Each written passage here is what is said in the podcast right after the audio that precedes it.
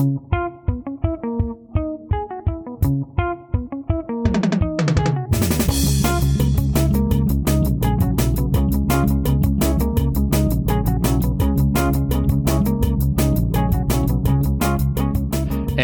welcome back, everyone. It is episode 86 of Thirst and Goal. Me and Ben are, or my name is Franny, and Ben right across the table from me. And we're just getting to the podcast after bottling our American Cream Ale. It's been sitting and fermenting for the past 2 weeks, and we just bottled it. It took about an hour and a half or so, Ben. Yeah, it wasn't too bad. Yeah, it wasn't too bad at all. Yeah, actually, I think we're getting better. I think we're getting better. Oh, for sure. Yeah, definitely. I mean, the first time I feel like we were out here for a long time, I feel like. Yeah, but it was almost like a conveyor belt. You know, you would fill up the bottles, I'd clean out the bottles, give you more bottles, I'd cap them off, throw them in the box, ready to go, hour and a half, it was done. But we got about 46 bottles ready to go. Not ready just yet. Another 2 more weeks before they are ready for drinking, build up a little bit of carbonation, hopefully. Unlike our IPA, yeah, that's true. We'll have the carbonation in the bottle. We had to wait a little bit longer for that IPA to carbonate, but it was worth it. The IPA was delicious. Our Hef, not as good as the IPA. It was good. And hopefully this American Cream Ale will be just as good as that first one that we brewed, Ben. And Ben, you're dealing with a little bit of an injury tonight. I am. You know, I was going to take a week off from lifting weights this week. I decided not to, even though it was in the triple digits out here in California. So I decided to do a little bit of a workout Thursday and a little bit of a workout today. And it appears that I may have torn some part of my pectoral muscle today. So I am in a significant amount of pain, at least on my right side. Quite a few grimaces coming from Ben's way. To go with my tennis elbow on my left side. Yeah. For all of our listeners out there under the age, somewhere in your 40s, enjoy it while you can, because the injuries come fast and furious once you're into your 40s, especially when you're as deep into your 40s as I am. So if you're lifting weights out there, make sure you warm up, make sure you're checking your form, because you might not think it can happen to you, but it can, in fact, happen to you. And I mean, you're wearing your muscle shirts more often now, Ben. I mean, you were showing off your biceps and triceps. I mean, you can tell there's a difference, you know, from just a few weeks back. We've talked about this on the podcast, Ben, with his new workout regimen. It's really working. I agree. I mean, but also the injuries are coming. Yeah, so that would be sidelined probably from a significant number of exercises. But I figured, you know, and I encourage everyone, Franny also works out, so we're encouraging everyone that's in quarantine, you know, to blow off a little steam somehow, some way. This is what's been able to keep me from, you know, losing my mind. It gives me something to look forward to other than work, 3 or 4 days a week. So at least it gives me something sort of to look forward to. Like, hey, this is something I'm going to do today that isn't just working, watching television, walking the dogs, and going to bed. Definitely a stress reliever. Yeah, for sure. And a weight reliever. It definitely releases the weight from your body. Friday, really? Yeah, how was your week this week, Friday? It was a good one, Ben. I mean, I started work when I went back on Wednesday. I was off for a few days there, and so it was a short week. I did work today. I got here as soon as I could so we could bottle the beers. I usually show up a little bit later, but today I got here as quickly as I could so we could bottle the beers. And the label, unfortunately, has not arrived yet. We have labels ready to go. So we'll have photos on Instagram and on Twitter next week of the beers. They won't be quite ready to drink, but they'll look very pretty. Yeah, for sure. And those of you that have been with us for a long time know this is our third iteration of the Thirst and Goal brew. We did a 7th round IPA, a 6th round Hefeweizen, as Franny mentioned earlier. This is our 6th round, not Genesee Cream Ale, American Cream Ale. Let's hope it has a similar flavor, Ben. You're a huge fan of the Genesee. It brings back memories from your childhood. Yeah, and I have one in the cooler tonight. I just have a regular Genesee beer from my youth, and it'll be... youths. My youths. So I'll be cracking that open once we get through the football portion of the show. Friday, what are you drinking over there? Tonight, Ben, I have a little bit of Coke.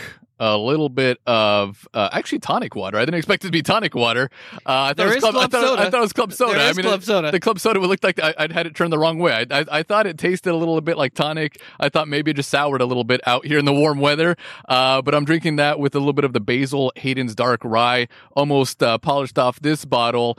Not the greatest sipping rye, Ben. We were not a big fan of this. Yeah. It doesn't really taste like a rye. It has too much sweetness, not enough spiciness. And but it's good when you mix it, though. What about you, Ben?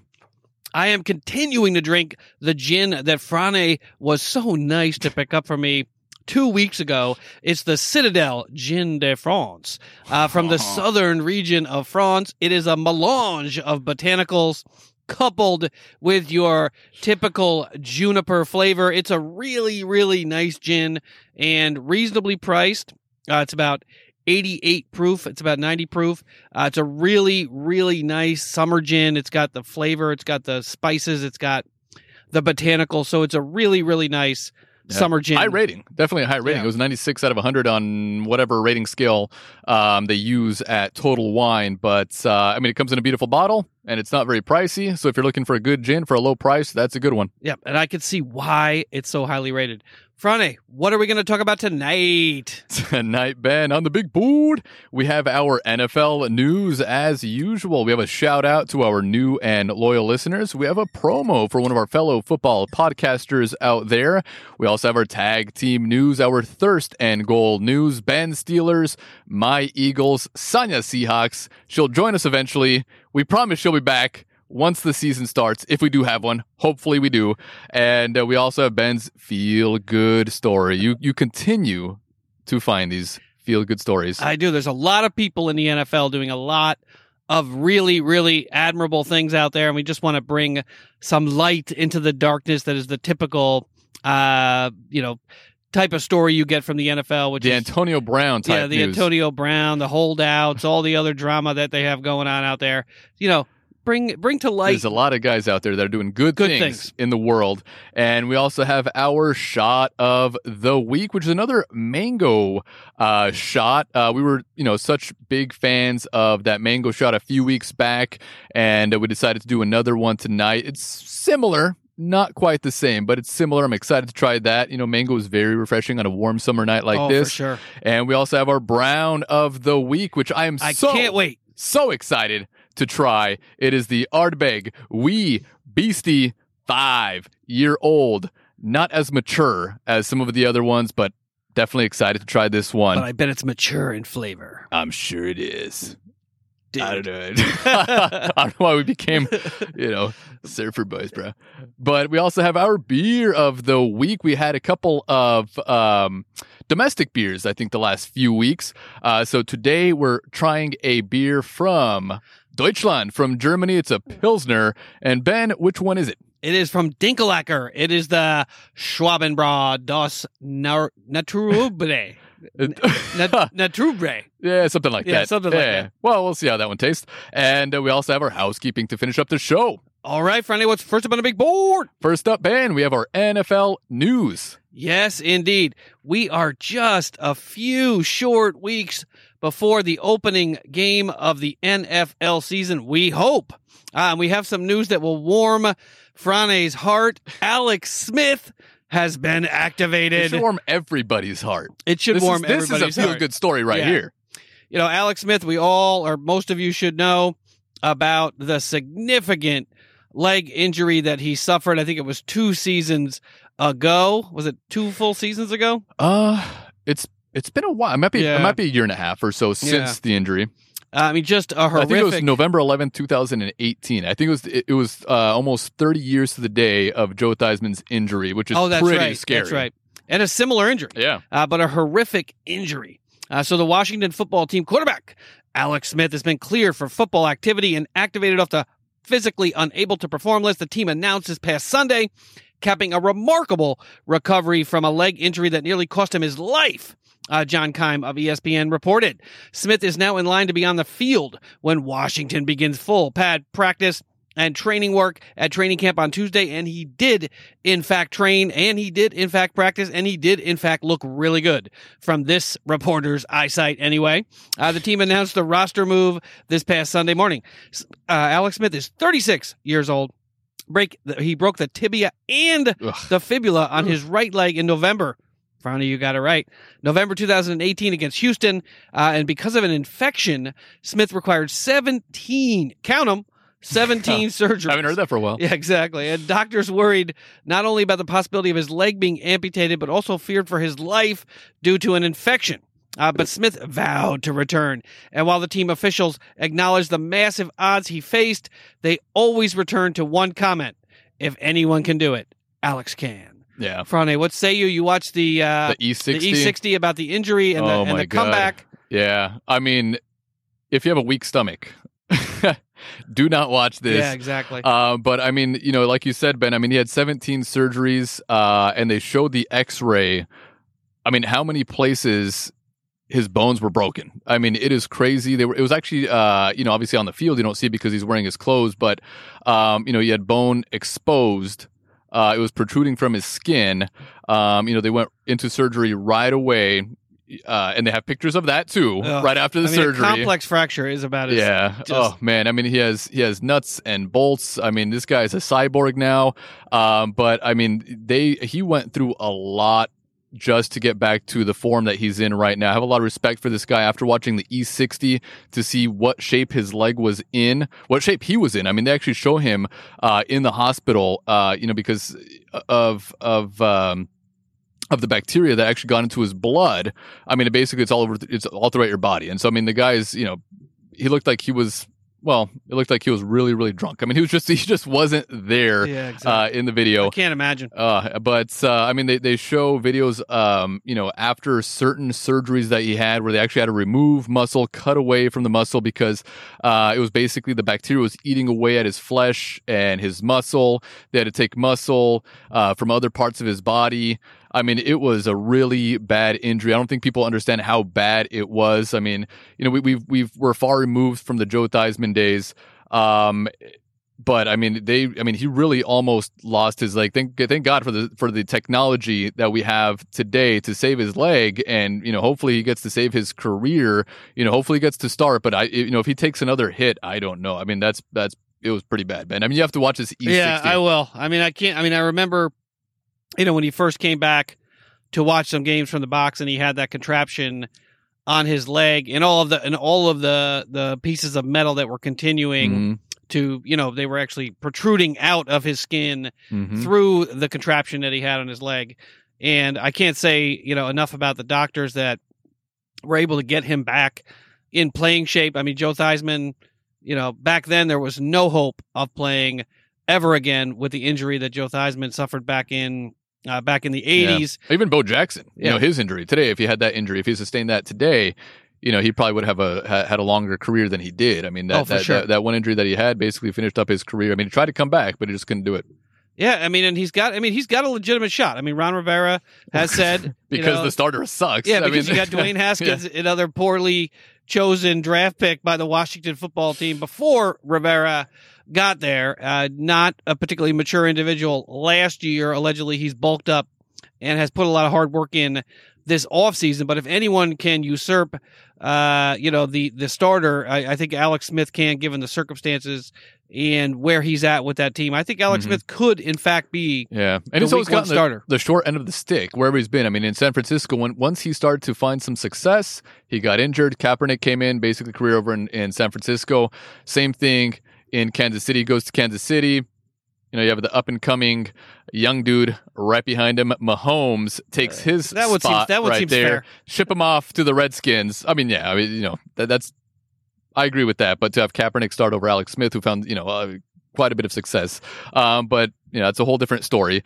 But I mean, for him to get shipped off to the Redskins, you know, I mean, they started the season pretty well that year, and you know, to see him go down with another injury, I mean, it seems like it's just been a struggle for him as a starter in the NFL. I guess, you know, he's still lucky to have a chance. There's a lot of guys out there that are not in the league anymore. Alex Smith is still fighting, and hopefully he's able to play again. Yeah, I agree. I mean, anyone that can put that amount of work in just to walk, just to be able to function as a human being, is hard enough, let alone put that kind of work in and get yourself back into playing shape at 36 years old to play in the National Football League. Everyone should be rooting for Alex Smith. Mm-hmm. You know, whether he gets the chance to start with Washington or not, we want this guy to have a career and see him on the football field again. One of my favorite mediocre quarterbacks, right, Ben? Yeah, absolutely. He's on your Mount Rushmore up there with Kirk Cousins and Andy Dalton and Jimmy Garoppolo. He's on that level. He's on that level. But, you know, hey, those guys also played pretty well, you know? They still play pretty well. That level. That is true. And he might even be better. Did you mention Case Keenum? Oh, Case Keenum, throw him in there. All right. The one-year wonder, throw him in there. And there's a few of them out there that Franny seems to have a special place in his heart for, along with Matt Ryan, as well as a little bit of a tier ahead. He's a little bit of the next tier. Come on, Matt Ryan is. You're going to throw Matthew Stafford in there too? Well, given Matthew Stafford's probably the best quarterback of that entire bunch, but given his circumstances in Detroit, he's never been able to flourish the way that you would hope a quarterback. Nobody flourishes in Detroit. All right, Franny. Anything else to add about Alex Smith? No. But watch E60. For anybody out there listening, you know, I think on ESPN.com or whatever, you can actually find that episode of Alex Smith E60. It's a great watch, but just don't eat anything while you're watching because you might puke. Exactly. All right, Franny. Next up. Monday Night Football booth changes. ESPN's new and improved Monday Night Football team of Steve Levy, Brian Griese, and Louis Riddick will debut on September 14th when they call the late game between the Tennessee Titans and the Denver Broncos. The network officially named the new announcing team this past Monday, according to the AP. The three called the late game in last season's Week 1 doubleheader between Denver and Oakland. They replaced the duo of Joe Tessitore and Booger, the Booger-mobile McFarland. While ratings had increased for the show, or for the Monday night game, the past two seasons, the announcing was wildly and widely criticized, by me especially. Chris Fowler and Kirk Herbstreit will call the early game between the Pittsburgh Steelers and the New York Giants. Got to look for a radio broadcast of that game. Fowler will already be in New York for the U.S. Open tennis tournament. Is that going to happen? I guess so. Yeah. Well, as of today, it is. All right. ESPN is hoping this booth has a little more staying power. It has had frequent changes since Mike Tirico went to NBC late in 2016. Tirico was the play-by-play voice for 10 seasons. I like Tirico, too. That's why NBC grabbed him up. Tirico was the play-by-play voice for 10 seasons, 2006 to 2015, and teamed with John Gruden for the last 7 of those seasons. Sean McDonough took over for Tirico in 2016 and 17, and also worked with John Gruden. Monday Night Football, they just can't seem to get out of their own way ever since they moved over to ESPN. Terrible crews after terrible crews. I mean, wasn't Jason Witten on one of these crews? Was that on ESPN? I don't remember if he was, but he was not very good. No, there are no ex-Cowboy broadcasters that are any good. I would say Troy Aikman is pretty good calling the Fox Game of the Week. Yeah, if the Cowboys are playing. I would say also that Tony Romo is a stellar guy. Stellar? You think Tony Romo is stellar? I'd rather listen compared to Booger. Compared to this garbage on Monday Night Football? Booger. Than Tony Romo. Me? No. Booger and Gruden, everyone's tough. Everyone's a grinder. I mean, Gruden's I mean, that now was, this guy. Yeah, I mean, it was terrible. I mean, Gruden's calls were terrible. I mean, I just don't even this crew, I'm not particularly enamored with. They're not so bad. You know, I don't think they're terrible. It's not terrible, but I mean, for Monday Night Football, gone are the days of, Howard Cosell and Don Meredith. Those days are long gone, but they need to do a better job on Monday Night Football. This is the marquee game of the week. Yeah, especially with ESPN. I mean, they have so much money to throw at these guys. I mean, you can definitely find a better booth, but they did get rid of Booger and the Booger Mobile. I don't think anybody was really a big fan of him and his commentating, so I'm kind of happy about that. Yeah, I mean, he does a good job calling college games, but I think the bar's a little bit lower there, and I think that's more in his skill set is calling those college games. So hopefully we'll get a little bit better play calling on Monday Night Football this season.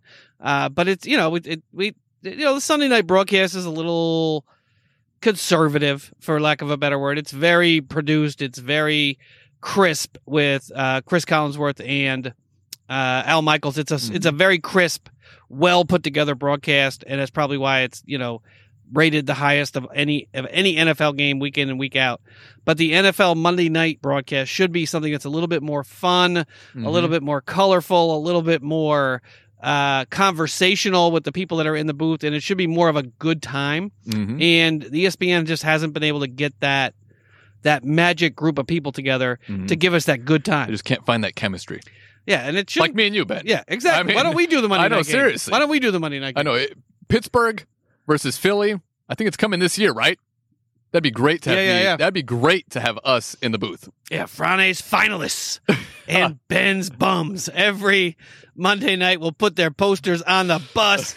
I tend to be a little bit more negative than Franny, so I could do the bum of the game. Franny's fantastic. Oh yeah. I'm sure you have the Where is that? Fantastic. There it is. There you go. Franny's fantastic performance of the night, and I can give you the bum, the person that let us down, that shouldn't have let us down that night. But let's see what they can do. But I hope it's a better broadcast than it has been the last few seasons. Anything else to add about Monday Night Football? Nothing else to add there. All right, can I move on? Yes. Yes, you may.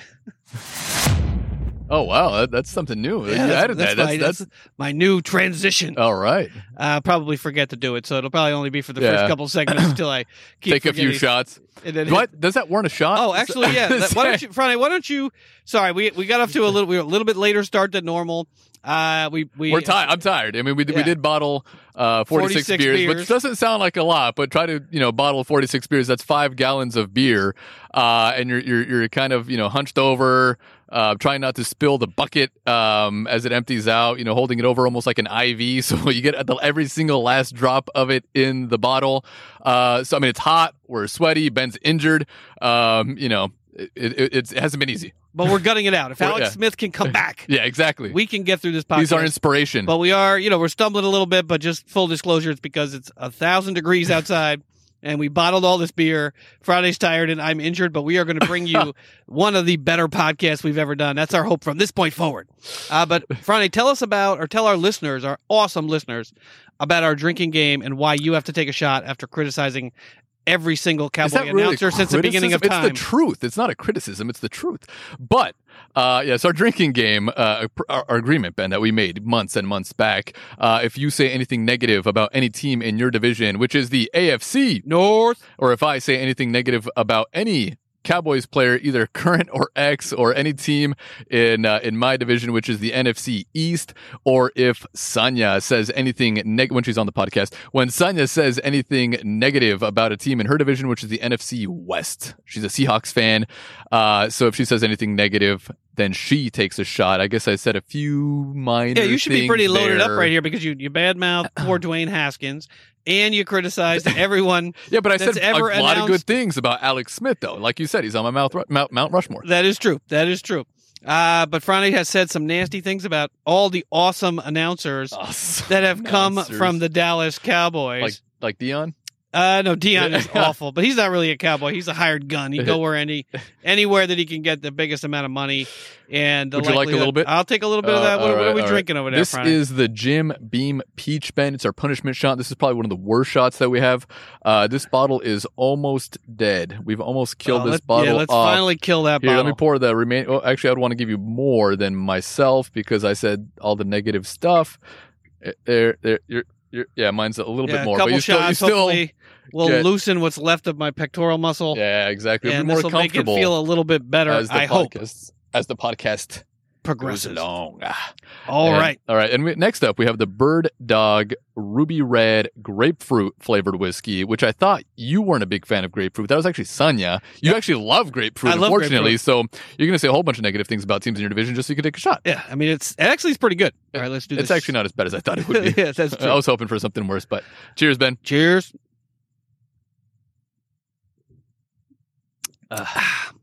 Only, at 90-some degrees, it's not particularly great. It actually tastes better tonight than it did the other day.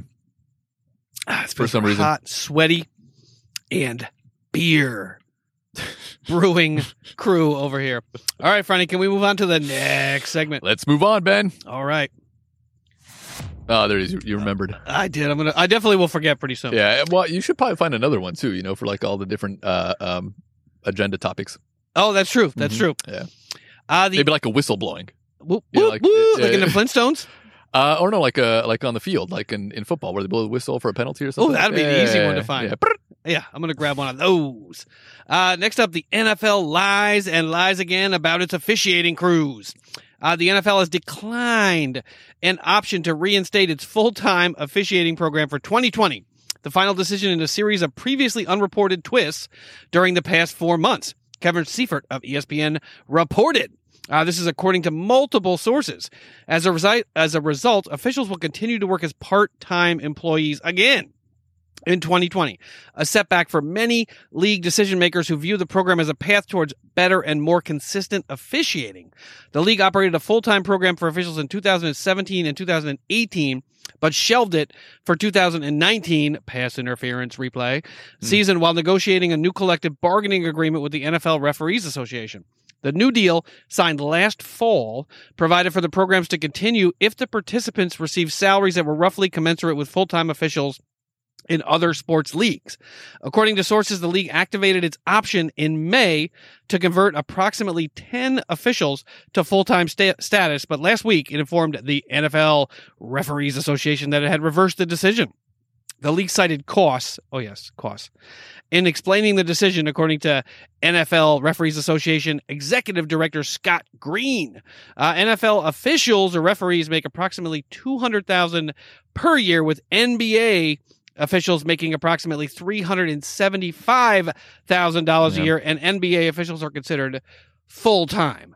I think this is a ridiculous decision. I mean, paying referees full-time status, having them work full-time all year on their craft, is not a cost issue for the NFL, considering the billions and billions of dollars that are generated by the league.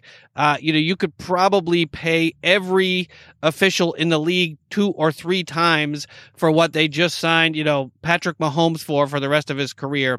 It's a ridiculous notion to cut corners on the one aspect of the game that you want to get right. Franny would say. I mean that is true. I mean, how many issues we've had with play calling or with the decisions made on the field with these referees, and we've complained about it over and over again.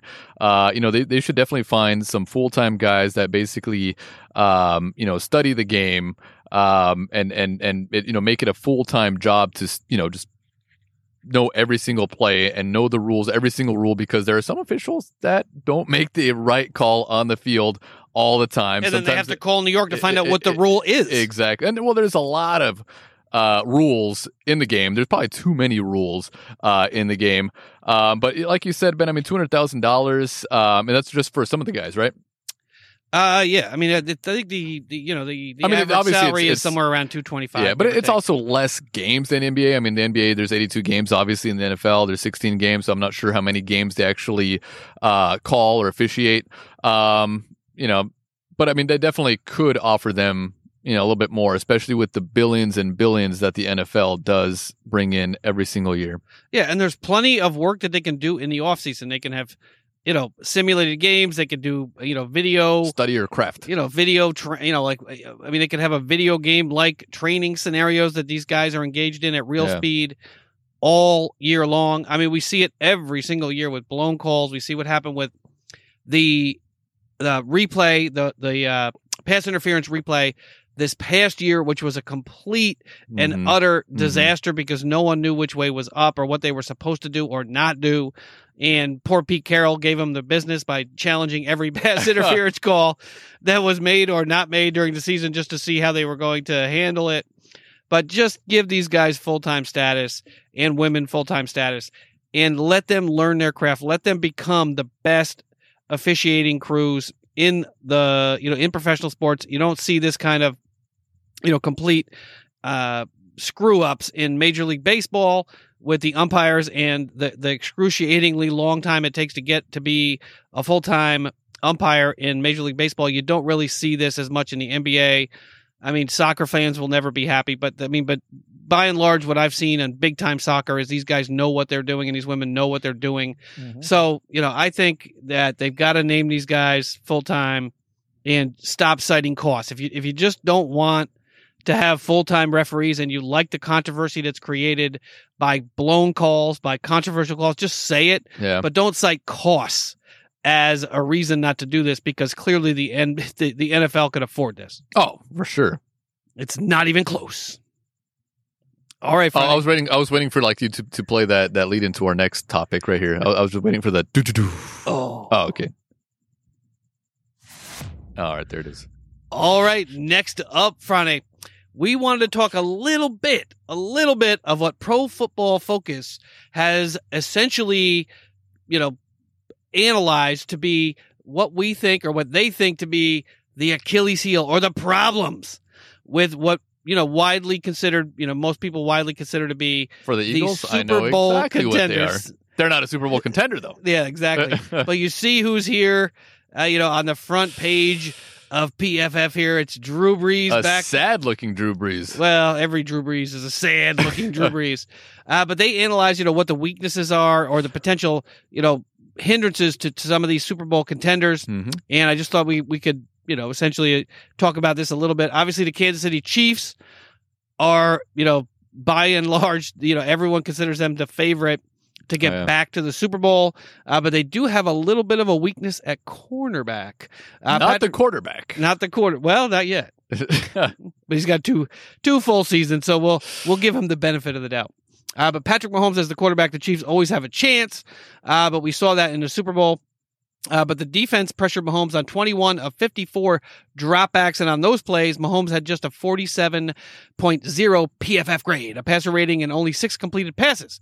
Of course, one of those six was arguably the biggest play in the game, and it changed the entire outcome of the Super Bowl. But they do have issues at the corner position. Bashaud Breeland is suspended to open the season, meaning the Chiefs will have to rely on Rashad Fenton, a 6th-round pick in 2019, Alex Brown, an undrafted free agent in 2019, and rookies as well, none of whom were drafted above the 4th round to hold down the 2nd spot. Breeland posted a meager 48.3 overall PFF grade last year, so the bar to clear isn't particularly high, but just because it didn't preclude them from winning all of last year doesn't mean it won't this year. They've got some, intriguing options like L'Jarius Sneed, but Franny, what say you about the Kansas City Chiefs opening the season with really no plan at the cornerback position? I think they'll be just fine. In a division where there's going to be a lot of passes thrown. Yeah, I mean, that's fine. I mean, if you score a lot of touchdowns, they'll score them right back. I mean, their offense is a high-powered offense. They can easily score 35 points. So if the other team is able to throw the ball over the top, no biggie for them. They can fight it with their offense. Their amazing offense. All right. And what do you think? I think that it's dangerous at any point in time, and the Eagles proved this, to not have, at least one. We don't have that offense, though. Right. That's true. You might, though. You never know. We'll see what happens this year. But it's really dangerous to go into a season weak at cornerback. Even the Steelers have got Joe Hayden out there, one of the better quarterbacks in the league, to help out what is a really great defensive line and pretty good linebackers positions and a decent a really good safeties on the Steelers. I just think it's dangerous. I think you don't want to put yourself in a situation where you're constantly having to score points and throw the ball down the field, because bad things can happen even with Patrick Mahomes when you're throwing the ball a lot. Mm-hmm. All right. Next up. Oh, here we go. The Baltimore Ravens. Are you going to say anything negative, Ben? Well, first and foremost, I don't believe the Baltimore Ravens have proven in the last 2 seasons that anyone should consider them to be a Super Bowl contender. I would sooner put a lot of other teams on this list, given the way they played in the postseason the past 2 seasons. Yeah, that's stellar. When it counts. So they may go 14-2, but I still would not put them up there with the Kansas City Chiefs. Whenever you have a really good season, you put yourself in a good position, to be a number 1 or number 2 seed. You're always a contender. That's true. I just would not put the Ravens anywhere near the Kansas City Chiefs as a Steeler fan or as a football fan. But the Ravens' Achilles heel is playing from behind. The Ravens are set up to dominate from the front. They crush teams, build sizable leads, and then they lean on them hard until they crumble. By virtue of simply being better, the Ravens rarely find themselves trailing in games, but it hasn't gone well when they have. When trailing over the past 2 seasons with Lamar Jackson, the PFF passing grade is just 62.2. which ranks 32nd out of 47 qualifiers and puts him behind the likes of Joe Flacco, Dwayne Haskins, and Mitchell Trubisky. I would say this is a significant problem for the Ravens, and it has been for the last 2 years. Yeah. We saw it in the playoffs. When they get in a hole, they can't come back. Yeah, Tennessee this year, I mean, they just ran all over them. They played that kind of offense that you love, Ben, just a ground and pound. They took the lead, played it slow, clock ran out for Baltimore. Yeah, I mean, and that is how you judge, a top-tier quarterback. Patrick Mahomes can get you back in a game. Ben Roethlisberger can get you back in a game. Aaron Rodgers can get you back in a game. Deshaun Watson can get you back in a game. Russell Wilson, every single game can get you back in a game. But we haven't seen that from Lamar Jackson. And anybody can win when you're up by 21 points going into the fourth quarter. But what are they going to do this year with a better Steelers team, potentially a better Browns team, and I can't believe I'm saying this, but you could have a better Cincinnati Bengals team with Joe Burrow and a full complement of receivers. That's just silly. And Joe Mixon. Not this year. But it is possible. So they could find themselves behind at some points during the season against teams that they don't expect to be behind to, and we'll see how that goes. Mm-hmm. Anything else to add about what is left of the Baltimore Ravens? They have a good team, Ben. Yeah. I'm not buying it. Next up, the San Francisco 49ers also have a problem at the cornerback position, which might be the only problem that entire team has with the exception of the quarterback position. But hello, darkness, my old friend, according to PFF. The play of Ahkello Witherspoon threatened to cause the 49ers problems against Minnesota in the playoffs, and the player who replaced him in the starting lineup, Emmanuel Mosley, bit on the wrong route to allow Tyreek Hill to make a big play on 3rd and 15 in the Super Bowl, changing the outcome of the game. Richard Sherman was back to his imperious best in 2019, even if he didn't have the best Super Bowl. But the play of the number 2 corner has been an issue for a while now, and for the second consecutive seasons, the 49ers haven't done a whole lot to address the position, instead believing that a solution exists in-house. And it might, but there's not much evidence to suggest that that's true. Witherspoon, in particular, was poor in 2019. His best PFF grade was 74.5, and he's now 2 years in the rearview mirror from that grade. Mm-hmm. Franny, it did potentially change the outcome of that game, and once again, you don't need all pros at corner. Yeah, but pitching, but patching and bringing guys in. From the practice squad, and you're just hoping to find a diamond in the rough. I mean, you can't be good at all positions. You can't throw money at every single player. But their defensive line is one of the best in the league. I mean, their linebacking core also one of the best in the league. So if they're a little weak at cornerback, you expect those guys up front to put pressure on the opposing quarterback so they're not throwing the ball down the field. But to blame the Super Bowl loss, or partly blame it on the cornerbacks, it's all on Shanahan, not on the cornerbacks. It was just bad play calling at the end of that game. That is not true. The cornerbacks. That is true. But they do need to shore up that second cornerback position in San Francisco if they want to be on the level with the Chiefs. Because they don't have the offense that the Chiefs have. So their margin for error in terms of coming back in games and putting up a lot of points is not what the Chiefs is. Next up, we got New Orleans Saints.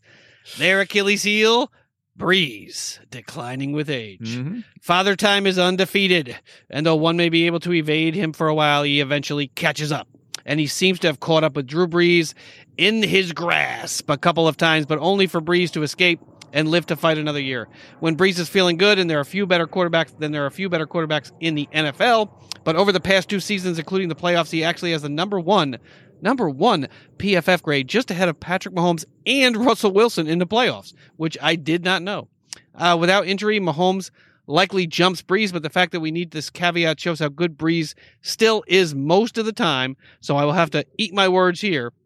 But the issue is what happens late in the year, or at least what has been happening from week 13 onward in each of the past 2 seasons. His PFF grade drops 10 points, putting him firmly behind Mahomes and Wilson. The tape shows a different Brees late in the past 2 seasons. His arm looks worn out, and he just doesn't fire the ball downfield for those major chunk plays the way he used to. Friday, what say you about how are the Saints going to handle Drew Brees to make sure he's healthy and, you know, full of zest and love at the end of the season. Well, we've talked about this in the past on the podcast, especially you, Ben, but it is true. I mean, this is definitely a concern for the Saints moving forward this season.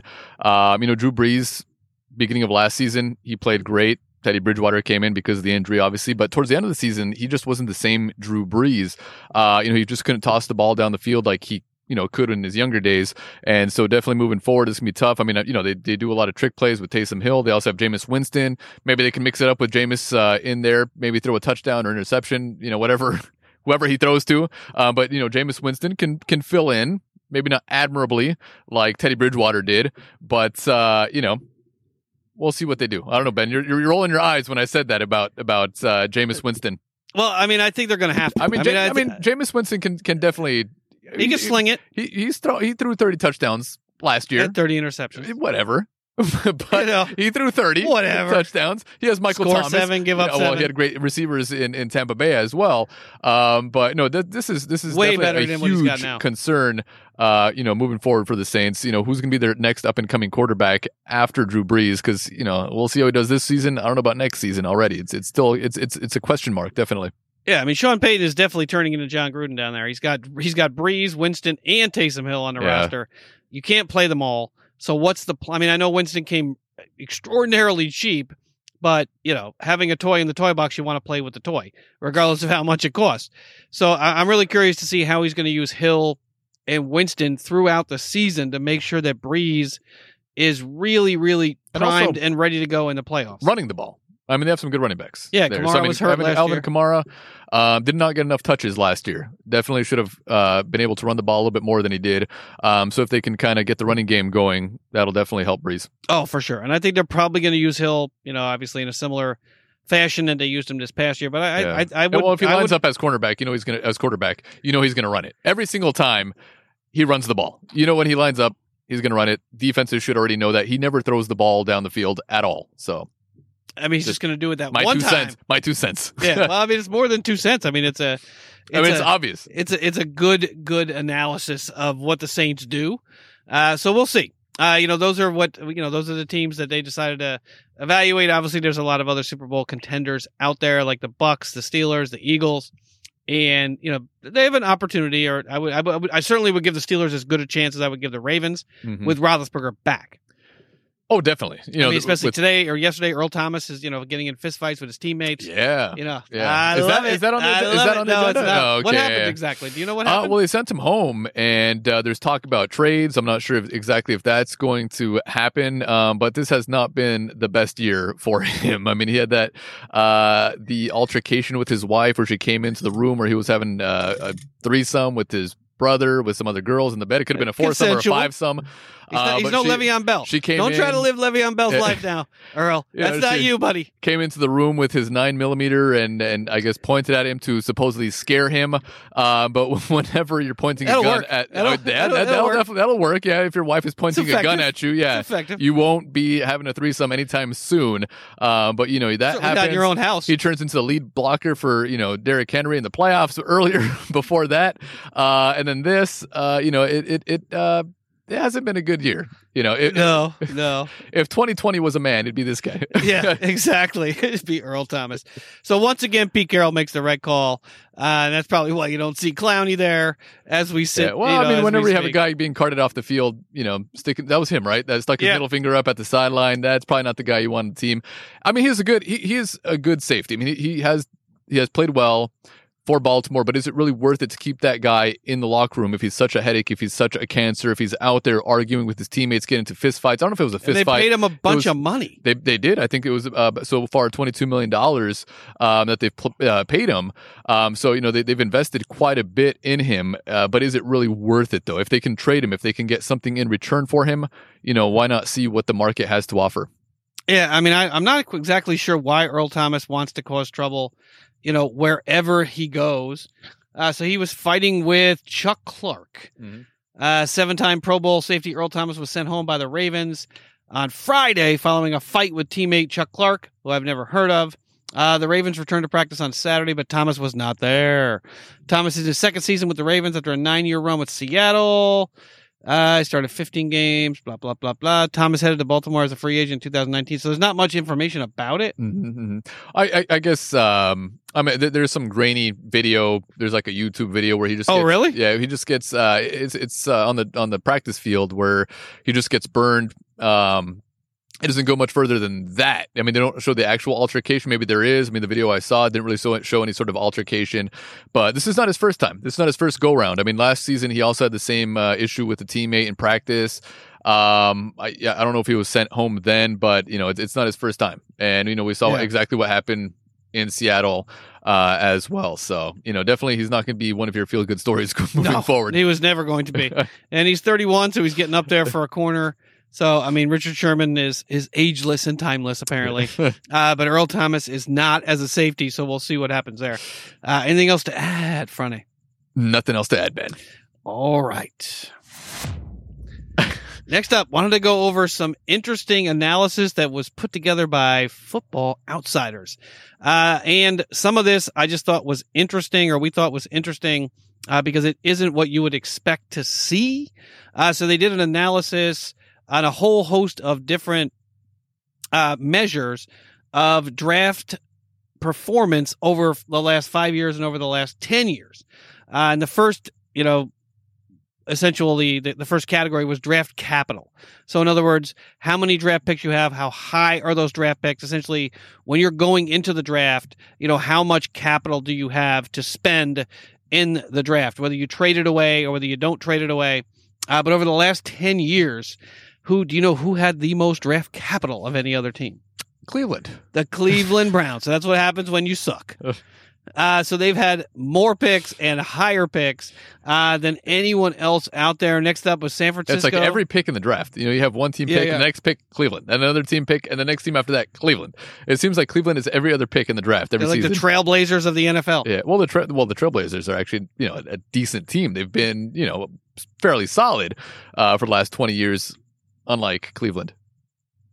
And next up, we have San Francisco, Tampa, and the Rams, followed by Cincinnati, Jacksonville, and Tennessee. But if you look at our tag teams, Franny, let's see, Philadelphia is way down the list. They're in the red with only a 2% draft capital. Seattle's way down there because they trade everybody else out. And Pittsburgh's way down the list, too. So that is something that you would expect. But here is the interesting little caveat. The next measure is draft return. So how much actual return have you gotten from your draft picks? How well have your draft picks performed, regardless of how much capital you have in the draft? And do you see there who has got the best return on investment for the draft over the last 10 years, Franny? Seattle, Ben. Would you have guessed that? I would not have guessed that. And that's why I wanted to talk about it. I mean, they've actually apparently, you know. But I'm also shocked that Cleveland is third right there. As bad as they've been for so long now, they're third. I mean, that is pretty shocking. I can't believe that.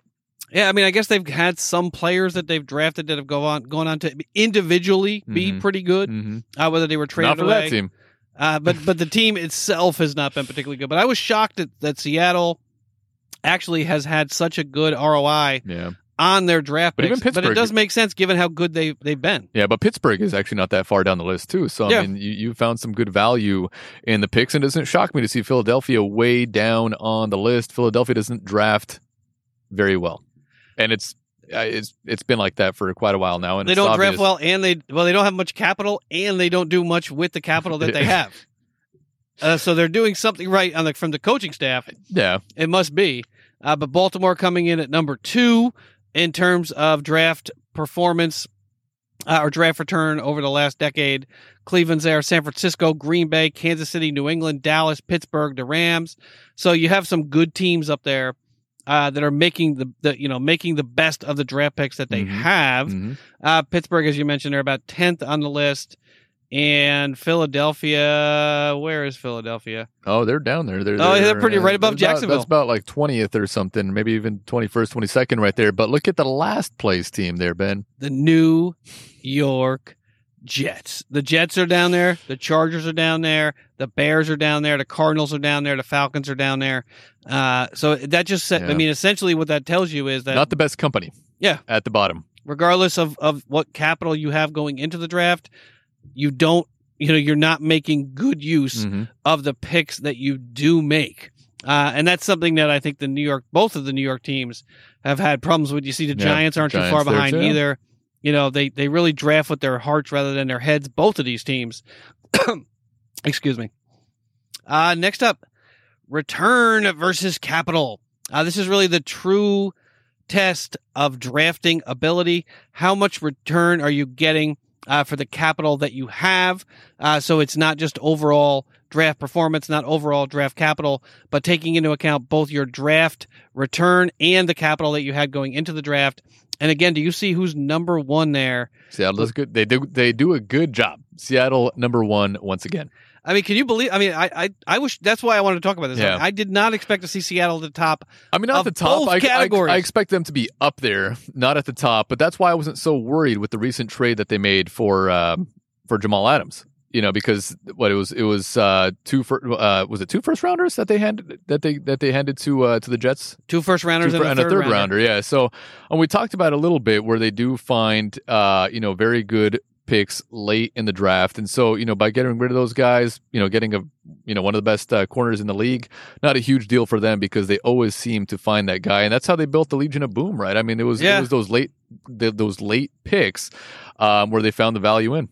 Yeah, I mean, Russell Wilson's obviously, boost this number a little bit, getting him back in 2012, but that was 8 years ago. Mm-hmm. But getting this much return relative to the draft capital that they have, I mean, I'm impressed. Look at Pittsburgh. I mean, Pittsburgh's number four. Yeah, Dallas, I always criticize their draft. Yeah, I always criticize the Pittsburgh drafts. Every fan of every team criticizes their draft, no matter what, even if it's the greatest draft. But Pittsburgh, very good. Dallas, I'm surprised Dallas is up there as well. Green Bay, number two. And Philadelphia down the list as usual. Not surprised, not shocking.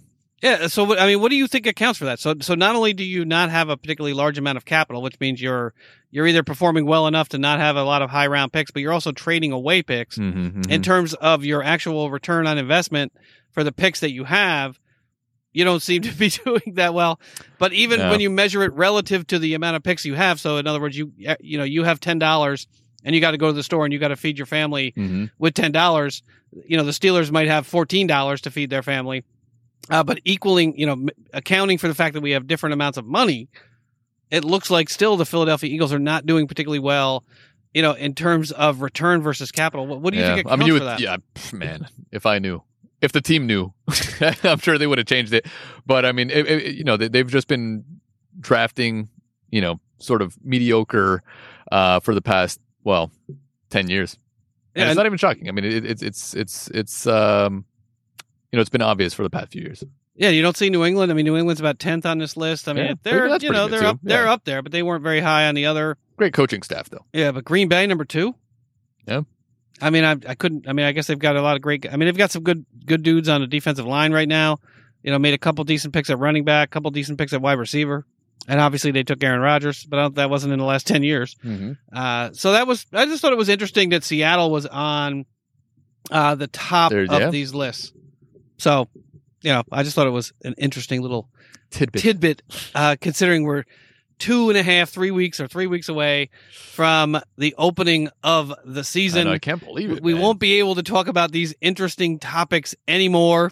It'll be talking about the games that are being played, week to week, which we're obviously looking forward to, but we won't have as much time to, to get into some of these more nitty gritty subjects, and cover them for you, our fans. Franny, you want to take a quick break and we'll finish up the NFL news? Let's take a quick break, Ben. I didn't know there was more NFL news. There's more NFL news. Well, we can go over we could do the receiver groups or the secondary group rankings, or we could do it next week. We could do it next week. We're 53 minutes in right now, so maybe we can hold off for next week. What do you think? All right, fans, we'll hold off. Those poor receivers have been hanging out there for a long time. For like the last 3 weeks, we haven't covered that. But yeah, we'll take a break, and we'll be right back with the next item on the agenda, folks. So hold tight.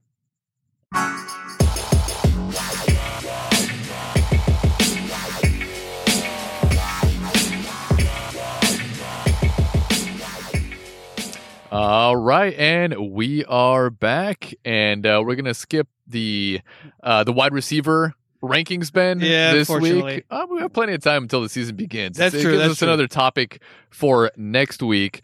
And so next up on the big board, Ben, we have our shout out to our new and loyal listeners out there. Yes, thank you all so much to the listeners that have been with us for a long time. Some of you have been with us since the very beginning. We see the stats and the analytics, so we know who you are. So thank you all so much. And a shout out to all of the new listeners, people that have joined us through the coronavirus pandemic, trapped in your houses or in your cars or somewhere looking for some content, and you've landed on Thirst and Goal podcast. So we're very, very thankful for that. So please keep listening. Since 2018, we have been a show about football, fun, friends, whiskey, and beer reviews. And since you're listening tonight, tomorrow, in your car, wherever you're listening to the show, please consider heading to our website, thirstygold.buzzsprout.com. And from there, you can subscribe, rate, and review our show. Please give us a 5-star review if you would be so kind.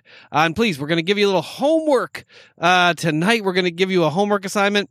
This week, with the kids back in school, virtually or in person, please, a little homework. Tell a friend, a family member, a coworker, a stranger, just one person that you run into or that you correspond with this week. Tell them about our show. Tell them how awesome it is. Grab their phone. Get our show in their podcatcher. And please help us grow the show. We truly, truly appreciate all of our new listeners, as well as the folks that have been with us for a long time. Thank you all so much. Franny, what's next up on the big board? Next up on the big board, Ben, is one of our promos. Is it one promo this week? Yeah. Oh, okay, it's been one promo. I figured it'd be one promo. So it's a promo for one of our fellow football podcasters out there. All right, hold tight, everybody. Check out NY Jets Fans Podcast for all your weekly Jets and NFL news, game previews, and reviews for all Jets games. Join hosts Davin, Shaman, and Chris weekly for all things Jets, NFL, and some laughs also. Find us everywhere you get your podcasts. NY Jets Fans Podcast, where Jets and NFL fans come for all things football. All right, folks, that is the New York Jets Fans Podcast. This comes from host Davin, Krish, and Sharman in the Big Apple in New York City. Diehard Jets fans, and they stick with them through thick and thin. They talk about all the updates you could ever want on the New York Jets, as well as talk about the NFL in general. These guys are knowledgeable, fun, and they don't hold back their opinions, even though a tough year like the last one. And the last one, and the last one, and the last one, and all of the seasons since Mark Sanchez left the New York Jets. You can find them on Apple Podcasts. Look for a link in the show notes, and you can find them on Twitter at Jets Fans Podcast. Friday, what's next up on the big board? Next up on the big board, Ben, we have our tag team news, our Thirst and Goal news, your Steelers, my Eagles, Sanya's Seahawks. Can you believe it? Actually almost 2 full years of the tag team news. I am so excited to be talking about our teams for a change. You know, we talk about everything around the NFL, but it's nice to talk about the tag teams, the teams that we like. I just wanted to talk briefly about a giant snub from the USA Today. The USA Today predicts, we'll start with the Seahawks. The USA Today predicts the Seahawks will finish 2020 with a 9-7 record. Franny, what say you? How can you possibly have the Seahawks down at 9-7? This is a big time snub from the USA Today, and I'm upset about it. Yeah, I'm just pulling up their schedule right now, actually, to see who they are going to be playing. Let's take a look here, Ben. All right, so the Falcons, the Patriots, Cowboys, Dolphins, Vikings. I mean, you know, there's some tough opponents right there, and their division also seems a little bit stronger this year. You don't know what to expect from Arizona. They're playing the Eagles. They're playing the Jets, Washington Football Team, Rams, and I mean, you know what? I would say about 10-6. I want to say 9-7 maybe, but I would say maybe about 10-6 for the Seahawks this year. I mean, you're calling it a snub. It's not too far off from what I believe their record will be at the end of the season. What do you think, Ben? I think they're going to win 11 or 12 games. One of the writers said a team that excelled amid plenty of smoke and mirrors in 2019. Seattle somehow won 11 times despite outscoring its opponents by just 7 points. Should have a lot more smoke after acquiring Adam from the Jets. But I mean, this is what we talked about, these statistics, I think, a few weeks back with Seattle and, their margin for victory, as well as how many times during the season they were behind at the end of the first quarter, the second quarter, how many times they were behind at the end of the third quarter. Mm-hmm. But what matters in this league is winning games. And the Seattle Seahawks, they made their defense a lot better. They have some questions, obviously, still on the offensive line. They have some questions, obviously, still on the back half of their defense, even with Adams being brought in. But I think 9-7 with the Seattle Seahawks and Russell Wilson returning with Metcalf and Lockett and the rest of those guys that they have over there, along with bringing in Jamal Adams and seeing how well they did in the draft over the last 10 years. So they've got all their draft picks coming in as well. I just think 9-7 in a division with only one decent team in it, other than the Seahawks, I think is a little bit of a snub. Yeah, well, let's go down the list. Okay. For the Seahawks schedule. Okay. All right. So first game, Seahawks, Falcons. Win. Well, Patriots, Seahawks. You don't know what to expect from the Patriots this year. This is pretty interesting. What do you think? I think it's a win. They're playing in Seattle. Yeah, I think it's a win. Cowboys, Seahawks. Win. I hope so. Seahawks, Dolphins. Win. So basically, you go 16-0 this year. The Vikings and the Seahawks playing in Seattle. In Seattle, win. All right. And then we have the Seahawks versus the Cardinals in Arizona. Win. All right. Then we have the Niners at the Seahawks. Loss. All right. Their first loss of the season. Seahawks Bills playing in Buffalo. Ooh, that could be a loss. Yeah. I just think because they don't travel well, especially to the Northeast. And Seahawks Rams. Win. Cardinals. Seahawks. Oh, win. Easy win. Oh, no problem. Easy win. Seahawks, Eagles in Philadelphia. Flying to the East Coast. It depends. I could go 50-50. I could go either way. You're not going to hurt my feelings, Ben. It just depends on if the Eagles are healthy, it's a loss. If the Eagles are not healthy, it's a win. Well, they haven't been able to do it the last 5 seasons, so because it's a little bit deep in the season, so I would say it's a win it's a loss unless the Eagles are healthy. Which they probably won't be after the first week. Giants, Seahawks. I would expect the Seahawks to win that game. Win. And then one of your favorite teams also, the Jets versus Seahawks, Ben. Win. All right. And then Washington, Seahawks. Win. All right. Rams, Seahawks. Win. So they basically lost one game. They had 2 games potentially. Yeah. So you're expecting a 15-1 season last game, Seahawks, Niners. There'll be a fluke loss in there somewhere. So it's 13-3 for the Seahawks. Give or take. Yeah. All right. What you think? 9-7 or 10-6? I think 10-6. They're a good team. They have top quarterback in the league, number 1 or number 2 in the league. Their running game, is questionable right now. I'm not sure how the running backs are going to return after all the injuries last season. The offensive line always a question every single season. I just don't like the way they start games. It always seems like they're playing from behind, and that's the greatest detriment to that team is their inability or their unwillingness to throw the ball down the field when they probably should, especially with a cannon that Russell Wilson has. That's true. I mean, they have a full complement of running backs coming back healthy, allegedly, and I think that will help them as well. I mean, I think with those receivers, with another year under Metcalf's belt and an improved, albeit not spectacular, but improved offensive line, a defense that they've continued to improve in the offseason, given the fact that San Francisco is a juggernaut in that division, but I don't expect much out of the Rams or the Cardinals in that division this year. I think that 14-2, 13-3 is a reasonable expectation for the Seahawks this year. All right. You're smiling at me like I'm insane. It's possible. I don't believe it, but it's possible. Well, I did bet the over on Seattle, so there might be a little bit of something going on the over in terms of the win total for the season, which I think it was at 9. Well, looks like it. So we'll see how that goes. All right, Next up, Franny. You want to take the Steelers? Go or the Steelers. Eagles? Steelers are next up. You wrote it out that way, Ben, so we might as well go there so you're not flipping pages here on the podcast. Big Benny Snell. Benny Snell is following in familiar footsteps.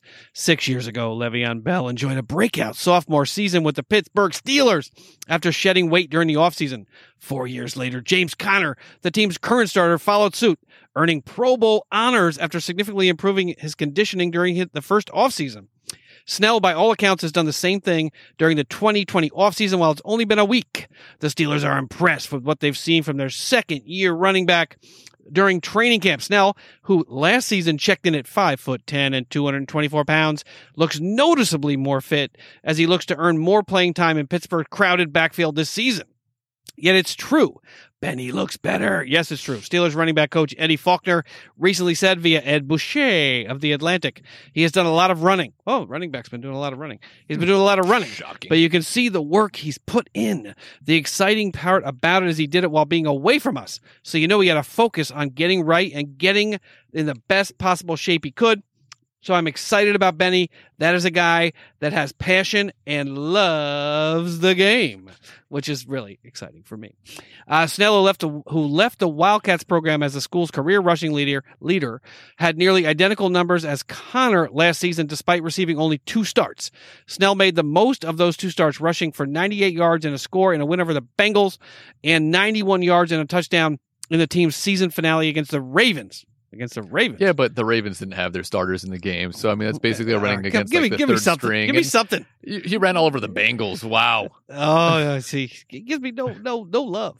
His hard-nosed running earned him praise from his head coach, Mike Tomlin, near the end of Pittsburgh's Week 14 win over Arizona. Franny, what say you about the Steelers? No. Connor's going to get hurt, probably. Hopefully not. So we need Connor. We can't have 10 running backs like you guys do, but we need to have a solid running game in Pittsburgh to be successful. I know Roethlisberger's coming back. I know they're going to throw the ball all over the field, but we got to get back to playing good defense and running the ball soundly. Mm-hmm. And if Snell can do that with Connor, I'm really, really, really optimistic. Yeah. If that can happen, we can go 12-4. Yeah. Oh my God. I want me to pull up the Pittsburgh Steelers schedule. But with Benny Snell, I wasn't impressed with him at all last season. He was given his chances. Obviously, had those 2 starts against a team that was playing its bench. He's a rookie. Yeah, whatever, man. I mean, so was Miles Sanders. Miles Sanders was rookie last year too, but he played great. Miles Sanders was a little bit higher draft pick than Benny Snell. Benny Snell. I mean, if you look at his stats from last season, 426 total yards, 3.9 average. That's not solid. That's not solid. But no, I'll take it. 2 touchdowns, 3 receptions. I mean, this guy has to catch the ball a little bit better out of the backfield. Obviously, he didn't have the best quarterbacks throwing the ball to him, and the Steelers don't. Well, when they had Le'Veon, they were throwing the ball. He was a great pass catcher before he got to the Jets. He was, but Benny Snell hasn't proven it just yet. But I was very unimpressed with Benny Snell last season. Hopefully, James Conner can stay healthy the entire season. If it's a 2-man backfield, if they have both these guys running the ball, maybe Benny Snell could fill in that role a little bit better than he did as a starter with the numbers that he put up. Not very impressive. Just when I watched the game, he didn't look comfortable with the ball, in my opinion. That's all fair, but let me be optimistic. So Friday playing devil's advocate over here. I don't disagree. He did not play particularly well last year, but he also was a rookie, wasn't in the greatest shape of his life. So, but given Connor's injury history the last 2-3 seasons, I'm hopeful that we have something in Benny Snell that we can ride at least through this season or potentially next season, because Roethlisberger said this past week that he is looking to win Lombardies, plural. Huh. So it doesn't look like Ben Roethlisberger is going anywhere anytime soon. Let me just pull up that schedule. Let's see. Steelers schedule 2020. All right. So first game of the season, Steelers, Giants, Ben. Win. All right. Broncos, Steelers in Pittsburgh. Easy win. Easy. John Elway, nothing's still John easy. Elway. In the NFL, Ben. Texans, Steelers in Pittsburgh. Loss. What? Yeah, they're not going to go 6-0. It's too early in the season. Steelers, Titans. That's a tough one in Tennessee. Win. Wow, you're very confident. The Tennessee Titans were a one-hit wonder. Then we have the Eagles and the Steelers playing in Pittsburgh. Not even close. Easy. That's a cinch. 40-10. It might as well. You know, the Eagles shouldn't even play that game. No, just save forfeit. You don't want to get injured, so you don't want Minkah Fitzpatrick or Devin Bush or Cam Hayward coming at your quarterback. So, then we have the Browns and the Steelers win. All right. Then we have Steelers Ravens playing in Baltimore. Loss. And then the Steelers and the Cowboys playing in Dallas. Win. All right. I hope so. Bengals, Steelers. Win. Steelers, Jags. Win. Ravens at Steelers. We're going to win that one. All right. Washington at Steelers. Well, easy win. Steelers at Bills. At the Bills, we can win that game. Just like last year. Yeah, we can win that game. Like last season. That was easy. Steelers, Bengals at Bengals. Win. And then the Colts and the Steelers, Phillip Rivers coming in to Pittsburgh. It's a win. And then the Steelers and the Browns. Last game of the season? Yeah. Win. We're going to sweep the Browns and the Bengals. So 13-3 also. I think that was only three losses right there for the Steelers. Yep. And that is if Ben Roethlisberger can stay healthy. Yeah, hopefully. If he can stay healthy, I think we can be 12-4, 13-3. All right. You're very, very, very confident. You disagree? With some of those. I mean, I would expect them to beat the Giants. I would expect them to beat the Broncos. The Texans, that's a hard game. You think it's going to be easy. The Titans, that could potentially be a loss. The Eagles, Steelers, that's going to be a hard-fought game right there. The Browns and the Steelers, I don't know what to expect from the Browns anymore. But I would expect that to be a win at Pittsburgh. Steelers at Ravens, I would expect the Ravens to win that one. Steelers and Cowboys, I think that's going to be a tough game for the Steelers. It'll be tough, but I have to say that the Steelers are going to win that one. Bengals at Steelers, I would expect to win. Jaguars, Steelers, I would expect Steelers to win that one. Ravens, Steelers, that's another tough one. I can see a loss in that one. Washington at Pittsburgh should win that one. Steelers, Bills, that's a toss-up right there. They're playing in Buffalo, that could potentially be a loss. Steelers, Bengals, I'd say that it's a win. The Colts, also don't know what to expect from them, what kind of season they're going to have, especially with the new quarterback. But that's going to be a tough one.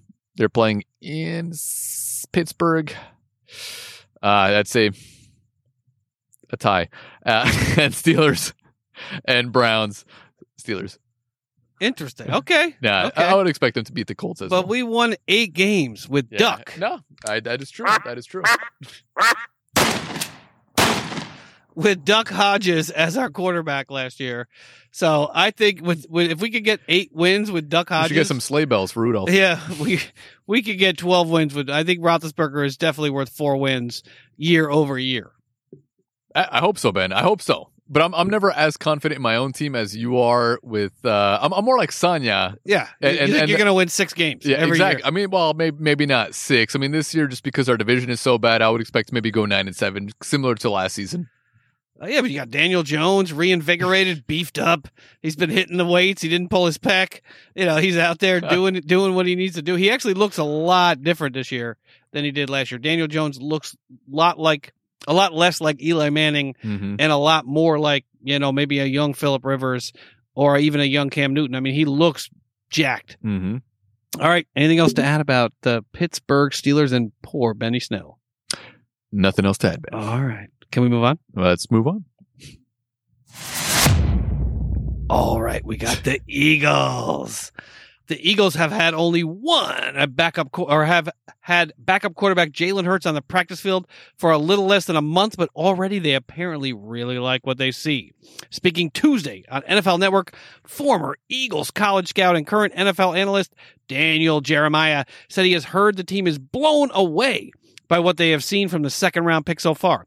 I am excited to see what they what they do with Jalen Hurts. All reports I've got out of Eagles camp are that they have been blown away with not only everyone knows how athletic he is, but just how smart he is and how much of a professional he is. He just carries himself like a veteran. Everyone on the team has fallen in love with him, Jeremiah said. He went on to say, how are they going to use him? I know Taysom Hill is kind of the template some have used for him, but I don't think he'll get that much volume of touches that Taysom Hill gets. But I think they'll find spots to use him. Hurts has had a strong start to the padded portion of Eagles training camp. He has looked calm in the pocket, quick when he has decided to run, and displayed the ability to throw a nice deep ball. He has also been extremely effective in the red zone, running in 3 touchdowns on Tuesday and throwing for 2 more this past Monday. What say you about? Glad to hear it. Your backup plan, your real, legit backup plan. I mean, he should have been a Steeler, Ben. He was there on the board for the Steelers to take him. You have, you know what to expect from your backup quarterbacks. This guy should be your backup quarterback and future quarterback. But it's great to hear that news for the Eagles. Obviously, he's not going to supplant, Wentz as the starter unless, Wentz, who has an injury history. That's putting a little bit. That's being kind. Just a little bit. Being a little kind. But, I don't know if I'd feel 100% confident with Jalen Hurts coming in, especially as a rookie, but I wouldn't be worried. I wouldn't be terrified if Wentz has to miss a game or 2 and Jalen Hurts comes in and plays as the backup. I think it's personally, I like the pick. I didn't have, especially now that I know how poorly the Eagles tend to draft, regardless of the amount of capital that they have. Why not take, a flyer on a quarterback, given the quarterback situation, given the fact that we're going to play 17 games, given the fact that we're going to have we're going to have an expanded playoff. We're going to go from 6 teams to 7 in the playoffs, so that the season can get, really long, really fast, especially with the expansion in the number of games and the history of injury that Wentz has had, especially deep in the season. I'm really excited. I'm excited for the Eagles to have a backup plan because Foles did what Foles did. They won a Super Bowl. But that's extraordinarily hard to repeat. Something like that. We saw what happened with McCown. Unfortunately, last year, if you had a younger, not more experienced, but a younger, just a versatile, versatile quarterback that would have been able to run with the ball. Yeah, he could have scored there. He probably could have, if he had a, quicker legs. Yeah. So I think it's smart. We all know how, or everyone that listens to the podcast knows how disappointed I was that the Steelers didn't come up with some kind of a backup plan at quarterback, either through a trade or the draft, or picking up someone from the XFL. They could have picked up PJ Walker for nothing. I thought they did, no? No, I can't remember where he is. But they have no plan at the backup quarterback position in Pittsburgh. If Roethlisberger goes down in week 2 or week 3 like he did last year, another 8-8, 9-7 season, if we're lucky, and probably bounce from the playoffs in the first round. So I'm really optimistic about the Eagles season with Jalen Hurts as the backup if something were to happen, as it's been known to happen to Carson Wentz. What do you want to go through the Eagles? We could go schedule, through their schedule. I'll tell you how they can go 13-3 as well. It seems like all the teams are going to go 13-3, Ben. I don't know if it's possible, but it's definitely not. But Eagles, Washington, first game. Win. It's always tough. It's always tough against Washington. I don't know what it is about Washington. Their defense is underrated. I would expect a win. They're playing in Washington, but I would expect to go 1-0 to start the season, and then they have the Rams and the Eagles playing in Philadelphia. That's going to be a tough one. I could see them win. I could see it. Yeah, win. Okay, 2-0. It's a Rams. Right. Come on now. Yeah, it's easy. Bengals and Eagles playing in Philadelphia. Win. I see that as a win myself. And then we have the Eagles and the Niners playing in San Francisco. I can see that as a loss right there. The Eagles and the Steelers playing in Pittsburgh. Could go either way, but I'll give them a loss in that one. All right, of course.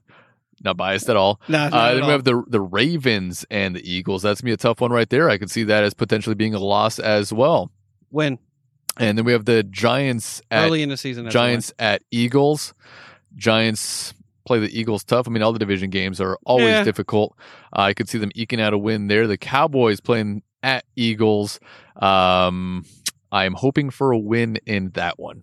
It's a win. And then the Eagles and the Giants. Another win. Eagles at the Browns. Win. Hopefully. Seahawks at the Eagles. unfortunately loss in that one. I think it's a loss only because of their recent track record against the Seahawks. You know, the past 5 seasons, the Eagles. Yes, not been good. Have not been pretty. Yeah, no, not at all. And then the Eagles at the Packers last season. That game was a lot of fun to watch. I don't know if they can pull off another win the same way at the Packers. What's the date? And they played at the Packers last year, I believe it was too. That one is in December. It's gonna be really cold at Lambeau. I'm gonna go with I'm gonna give him a loss in that game. Yeah. Even if Rodgers isn't there, they got a decent quarterback as their backup. Saints at Eagles. Oh, win. What? Brees won't even be able to throw the ball by that point. Oh, I'm hoping, but I'll see that as he'll be retired by that point. A loss right there. He'll be doing the Monday night game by that point. Eagles at Cardinals. Oh, win. I would expect them to win, but I just don't know. I don't know what to expect from the Cardinals either this year. Then we have more shots of Eagles, Cliff Kingsbury's backyard. Eagles at Cowboys. Late this past season they won, and I'm hoping they could win again. Got to sweep the Cowboys. And Washington at the Eagles. Win. I'm expecting a win right there, but not a stellar season for the Eagles. Told you. It seems I think I was 13-3 or 12-4. I think it was probably closer to 10-6. I didn't really keep track of that, but you know, well, yours was 10-6. Mine was probably more. Mine's probably more closer to 9-7, or even 8-8. You know, I'm not as optimistic and as high on the Eagles. I never am. I'm always very pessimistic when it comes to the Eagles. That's just the kind of fan that I am. I mean, I wish them all the best every single season, and I will root for them whether they're 0-16 or 16-0. It doesn't matter. I love to watch those green helmets take the field, but. Ben, I don't know how you're always so high and so optimistic about your team, because every Sunday after they play, there's a lot of profanity coming out of your mouth. A lot of text messages coming in. Yeah. This motherfucker, I can't believe this guy did it. It's like text message after text message on Sundays at how bad and how terrible they are. Well, I mean, I look at it like Christmas morning, right? I mean, you, especially as a little kid, you're walking down the stairs. You're so hopeful. You expect to get something really, really awesome. You expect to get, you know, these expensive, amazing gifts. But you know, you get down there and you realize, you know, it's the 1970s. Your parents don't make very much money. Not the choo-choo train. So you get what you get. But you know, and I was happy to have it. I was happy to get what I got. Yeah. But when I woke up, Brett. I was, you know, I was so excited, and that's how I want to. I want to be as excited as I can possibly be before the season starts, because once the season starts, it's nothing but, you know, screw this guy. How, you know, fire Fichtner, fire Butler, fire everybody on the team, fire Mike Tomlin. It gets a little, you know, caustic pretty fast. So I mean, Mike Tomlin should have been fired at least 13 times by now if it was up to you. But it's a good thing they haven't fired him. Luckily, they don't listen to me. Yeah. There's other people that make a lot of money not to make that decision. Exactly. All right, Franny, can we move on? Yes, Ben, let's move on. All right, what's next up on the big board? Next up on the big board, Ben, is your feel-good story. All right, hold tight, everybody. We'll be right back with our feel-good story.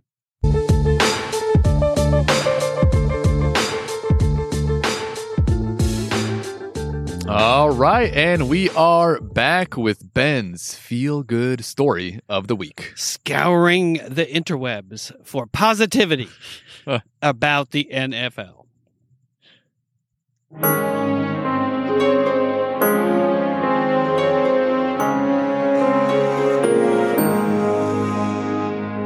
All right, this week we have a beautiful feel-good story from Rashawn Evans.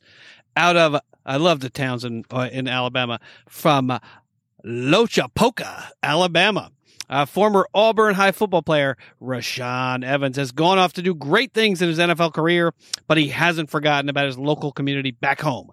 That much was evident on Friday when Evans Foundation gave back to the Lochapoca High School football team. Evans Foundation, the Razor Foundation, worked in conjunction with Evans' endorsement deal with Adidas to donate just over $40,000 worth of equipment for the Indians football team. The equipment included a backpack, 2 pairs of cleats, a compression shirt, gloves, and socks for every single player on the team. While Evans was not able to attend Friday's event, while he's at camp with the Tennessee Titans, his parents, Shanavis and Alan Evans, were on hand in Lochapoca to celebrate the occasion. It feels really great, Mom said. My son provided this equipment through the endorsement with Adidas. It gives us a great pleasure to see the smile on the faces of the players. We wanted to be able to give something back. This was an opportunity for us to give back to the Locha Poca community, and we're hoping that they have a great football team and a great season this fall. We hope this equipment we provided for them will help to reach the goals they're trying to get to. Mm-hmm. So what say you about Rashawn Evans donating to his local small town football team that probably is struggling a little bit to find funds. They probably, like you said, like they probably don't get a lot of funding. So this is great that he could, you know, donate that much money so they can buy their equipment. I mean, this could potentially change a kid's life. Yeah. You know, I mean, you know, if it's just one out of whatever 53 kids on the football team there, if it's just one of them that goes on, what the heck is on my head? There's something flying around on my head right now. It flew away. It was just a little green bug. Jeez. Oh no, it's a moth. Okay. I thought it was maybe a bee. We've been stung before. I'd save you from the bee. No, but I mean, it could change, you know, one kid's life out of those 53 because of this donation. He could definitely change a life. Absolutely, and we're really, really happy for Locha Poca and Rashawn Evans. Thank you all so much for what you do out there in the community. Not everybody has to be Antonio Brown. Not everybody has to be Earl Thomas. You can actually play football and do good things for your community. It doesn't have to be all negativity, all about yourself, all the time. But his parents went down there. Not as interesting on social media when you do something positive. It's all the negative stuff. Yeah, exactly. So get off your social media and get on to the Thirst and Goal podcast.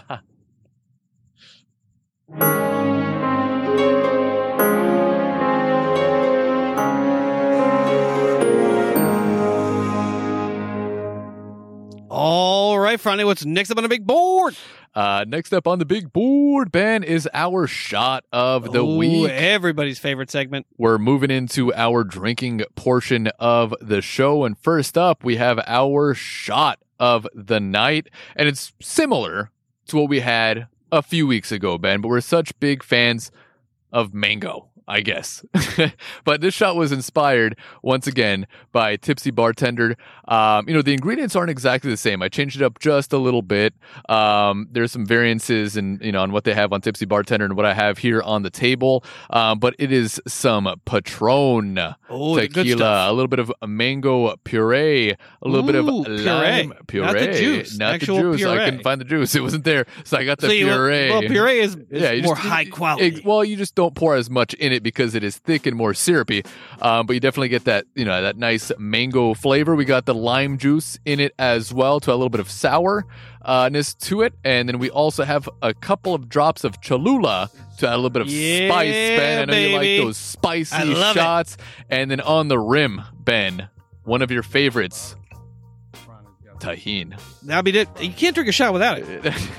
I mean, if it's got tequila in it, I know I'm worried. Tajin. If it's got vodka in it, Tajin. Yeah, if it's got rum in it, not Tajin. I mean, whenever I put a shot together, I'm like, can I put Tajin on the rim of this? I mean, that Butterfinger shot. I don't know if the Tajin would have helped that shot. It would go with the butter. It would go with the Butterfinger. It's salty and sweet and spicy. I mean, all of those things go together. Rum. I don't know if I'd go with the rum with the Tajin, but with vodka, tequila.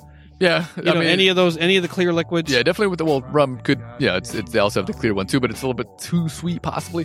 But I mean, the shot is beautiful. I mean, it has that nice sort of golden yellow color. There's an image on Twitter and on Instagram that you'll find later. It's actually already on Instagram. But it is a very nice shot, Ben. I'm excited to try it. I know Sonia threw one back earlier and she enjoyed it. She did enjoy the shot, but Sonia's also a mango lover.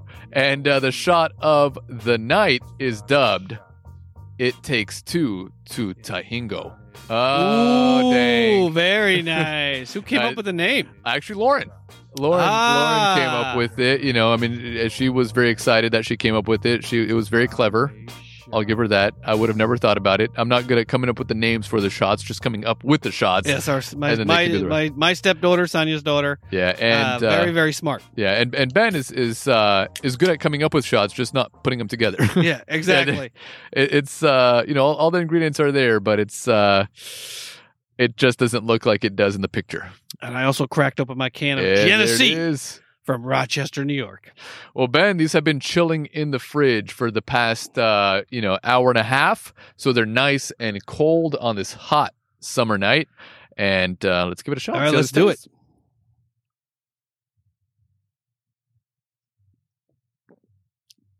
Oh, that's good. Oh, wow, that's good. Actually, the tahini is actually very good on the rim. It gives it a little bit of extra zest on the finish. That's a good shot. Because it was spicy at first. That little bit of tahini on the rim that hit my tongue. It was a nice change in flavor from that spice to that zing. Oh, that was very, very good. Mm. That was good. Mm. I mean, that was an exceptional shot. I'm licking it off the rim just like you, Ben. I mean, the hot sauce with the Cholula or with the mango, and the Patron with the tequila is actually it's smoother than the silver or whatever it was. No, it was I forget what it was now. I can't remember the El Padrino. It was the El Padrino, so it's not highly priced. Tequila, it's good for mixing, but with the Patron in this shot, it's added a little bit of extra smoothness that we haven't been used to with the other tequila. So yeah, I mean, it was good. Yeah, very, very good. That's a good one. It's easy to put together. You know, just put in the shaker, shake them up. I mean, you can add the tahini if you want. I mean, you can put the tahini on the side if you want to just have some, lemons or limes sliced up, kind of dip the tahini in there. So once you swallow the shot, you kind of bite into the lime or lemon, whatever you have. Yeah. That would be a good one too. Yeah. Oh, but that was really, really good. What was in that again? All the ingredients? It was tequila. It was either you can use mango puree or, mango juice or, mango nectar, whatever you want to use. And a little bit of lime juice with a few drops of Cholula. Shake it up, put some tahini on the rim or on the side, good to go. Oh, really good. And on our Thirst and Goal rating scale of shots, from 0 being, a straight shot of rum to 10 being some of the better shots we've had, where would you put this one? I would say an 8. I would say this is an 8. I mean, it was actually, there was a lot of complexity to this shot. It had had the hot, the sweet, the sour. I mean, it had everything going for it. And then that little bit of tahini on the finish was the icing on the cake. Yeah, that was really, really good. I'm going to give it a 9. Yeah, I'm not shocked. I thought you were going to give it a 10. Whenever there's any tahini on the rim. Well, the other one had Cholula and tahini. Yeah, that was and actually a mango slice on the side. Yeah. That was a hard one to top. Yeah, well, I mean, this time around for the rim, I just used lime juice and I layered the tahini on top of that. That one actually had the Cholula around the edge with the tahini on top of that, so it was spicy. Zesty, maybe that's why I like that one. That was probably one of my all-time favorites was the one that you did with the mango slice with the Cholula and the tahini around the rim. Mm-hmm. Can't remember what was actually inside the glass. It was also the mango nectar. I think it was. It might have been vodka, not tequila, that time around. But I think that's all it was vodka and the mango with Cholula and tahini. Oh man, that was good. That was a good one. All right, Franny, what's next up on the big board? Next up on the big board, Ben, is our beverage of the night. We're looking forward to this one. Me and you are so excited. And I mentioned it last week on the podcast that I would try to pick some of this stuff up if they had it at Total Wine. And they did. They had it. It is the Ardbeg Wee Beastie 5-year-old Islay Scotch Whiskey. And Ben, I'm sure you have some more information for us. I do indeed. I mean, this is, folks that have listened to the podcast before know that we are a big fan of the Islay Scotches out of a tiny, tiny little slice of Scotland. They make some of the best Scotch on the planet. This is the Ardbeg Wee Beastie. It's a monster of a dram. Ardbeg Wee Beastie is the latest permanent expression to join the distillery's ultimate range. At just 5 years old, Wee Beastie is a feisty young creature with a formidable taste, something big and smoky. The whiskey creators set out to make the rawest, smokiest Ardbeg ever. The result is Ardbeg Wee Beastie, and this tongue-tingling, beautifully smoky dram is the youngest Ardbeg they've ever made. On the snout, intense aromas of cracked black pepper mingle with sappy pine resin in a sharp tang of smoke. Suddenly, an explosive mouthfeel bursts forth with chocolate, creosote, and tar. Savory meats sink into the palate before the long, salty, mouth-coating finish slinks away, revealing the inner beast of this Isla icon. Young and intensely smoky, this is a dram untamed by age, matured in ex-bourbon and Oloroso sherry casks. Wee Beastie is perfect for enjoying neat or as the mouth-watering main ingredient in a powerfully smoky cocktail. The non-chill filtered is at, 47.4%, so it's almost 100 proof. The color is a glint of bright gold. The light color of these is really shocking. The aroma, the first sniff alerts you to a nearby presence. Heightened senses are filled with a bright, fresh herbal notes, creeping hints of vanilla and pear. Rich Turkish coffee mingles with sappy pine resin, with honey-glazed ham lurking in the background. With water, more herbal top notes like vetiver and fennel captivate and pull you in, while beguiling scents of aniseed, green apple, and leather cause you to drop your guard. The taste... Suddenly, a rich, explosive mouthfeel bursts forth with chocolate, creosote, and tar. A blast of eucalyptus thrashes about with antiseptic lozenges and aniseed. The raw, smoky intensity gathers pace before smoked bacon and savory meats sink into the palate. I think they might have overdid it with the amount of things you can taste in here. Yeah. The finish is long, salty, mouth-coating with hints of cocoa and fudge slinking slowly away. I can't even name the number of things that I'm supposed to taste in this, so I doubt I will taste them all.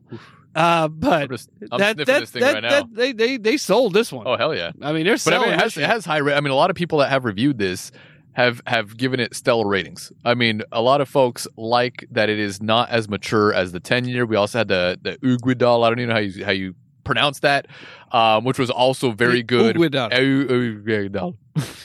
I don't know, but that one was also very delicious too. Some of the other ones that they also have out there, I forget exactly which ones they are. They get up in price pretty quickly. This one is about $45, $46, for about $3 or $4 more. You can get the 10-year as well. But I was so excited to try this one because we like that smoky, we like that peaty, and I think this one just slaps you across the face with all of that. Yeah, and what made you want to buy this one, purchase this one? What was in your mind when you went and you purchased this? Well, we both enjoy it, Ben. We both enjoy these types of whiskeys, just that smokiness, that creosote that they explained so nicely in there. Because I didn't even think about creosote, but when you think about creosote, you're like, that is sort of what I'm getting with these sorts of whiskeys. It's almost like drinking a ash from a fire. Yeah, that's kind of what it's like, and it doesn't seem appetizing.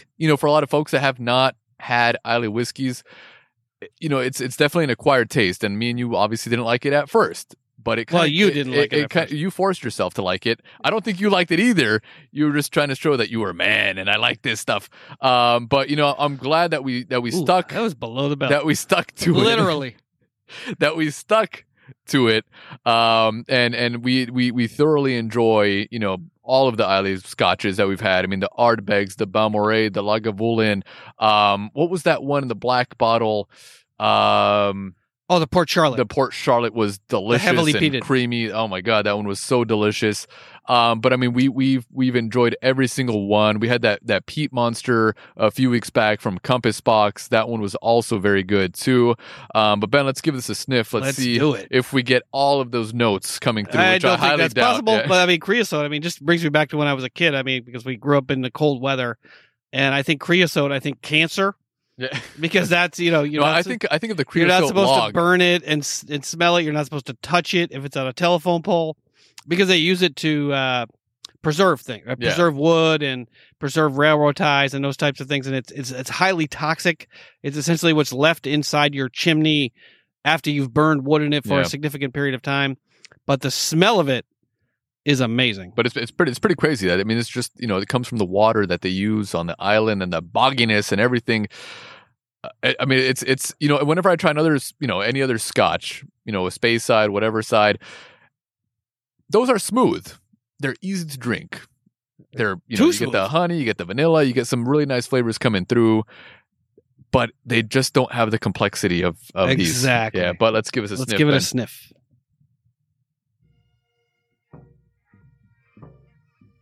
Oh man, you get that smokiness. Oh, that's good. I'm not getting all the the scents that they noted in the profile, but yeah, I'm not sure I get vanilla, pear, coffee, pine.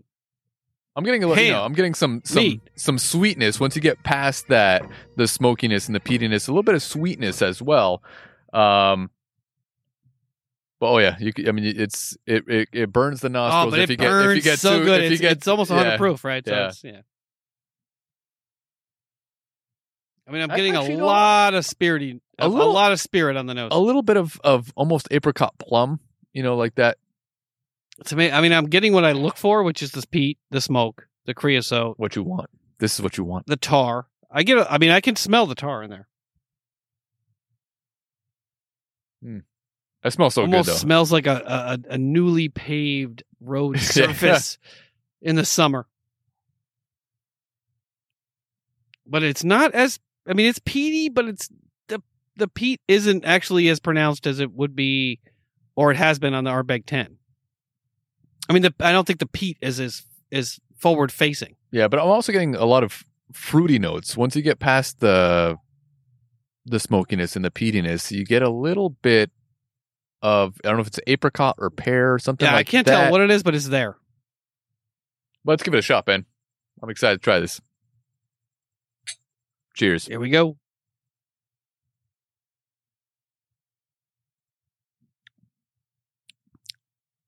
Oh, wow. Yeah. Damn. That is good. I mean, I like that it has that extra kick. It's got a nice spicy punch at the back of the throat. Yeah. And that's something that the 10 does not have as much of. It's a little bit smoother. It has the flavor notes. This one's actually, dare I say, this one is more complex. Yeah, I'm getting that. I'm getting a deeper flavor profile on this one. The plum. I don't know if it's plum or apricot. There's definitely a fruitiness at the finish. It has a little bit of sweetness. Obviously, you're getting that the smokiness as well, and a little bit of that spice on the finish. But you also get a nice creaminess too. There's a nice creaminess. Ooh, yeah, and it holds. Yeah, it does. It kind of sticks with you. It holds in your mouth. I mean, it's still there on the back of my throat, on the back of my tongue.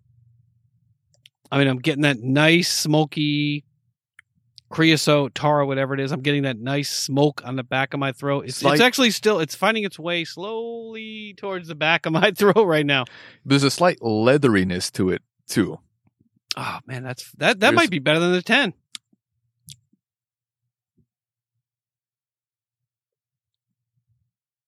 Or it's just like more speed. So the Ardbeg was really intense. You're like, that's not intense enough. Yeah, I mean, even on the bottle, the graphics right here, they have little claw marks, on the side right here, Ben. I don't know if you can see it because it's kind of turned around. But see those little claw marks. It's a little wee. It's wee beastie. I mean, it's like a Wolverine. It's really mean. It is a mean little Islay.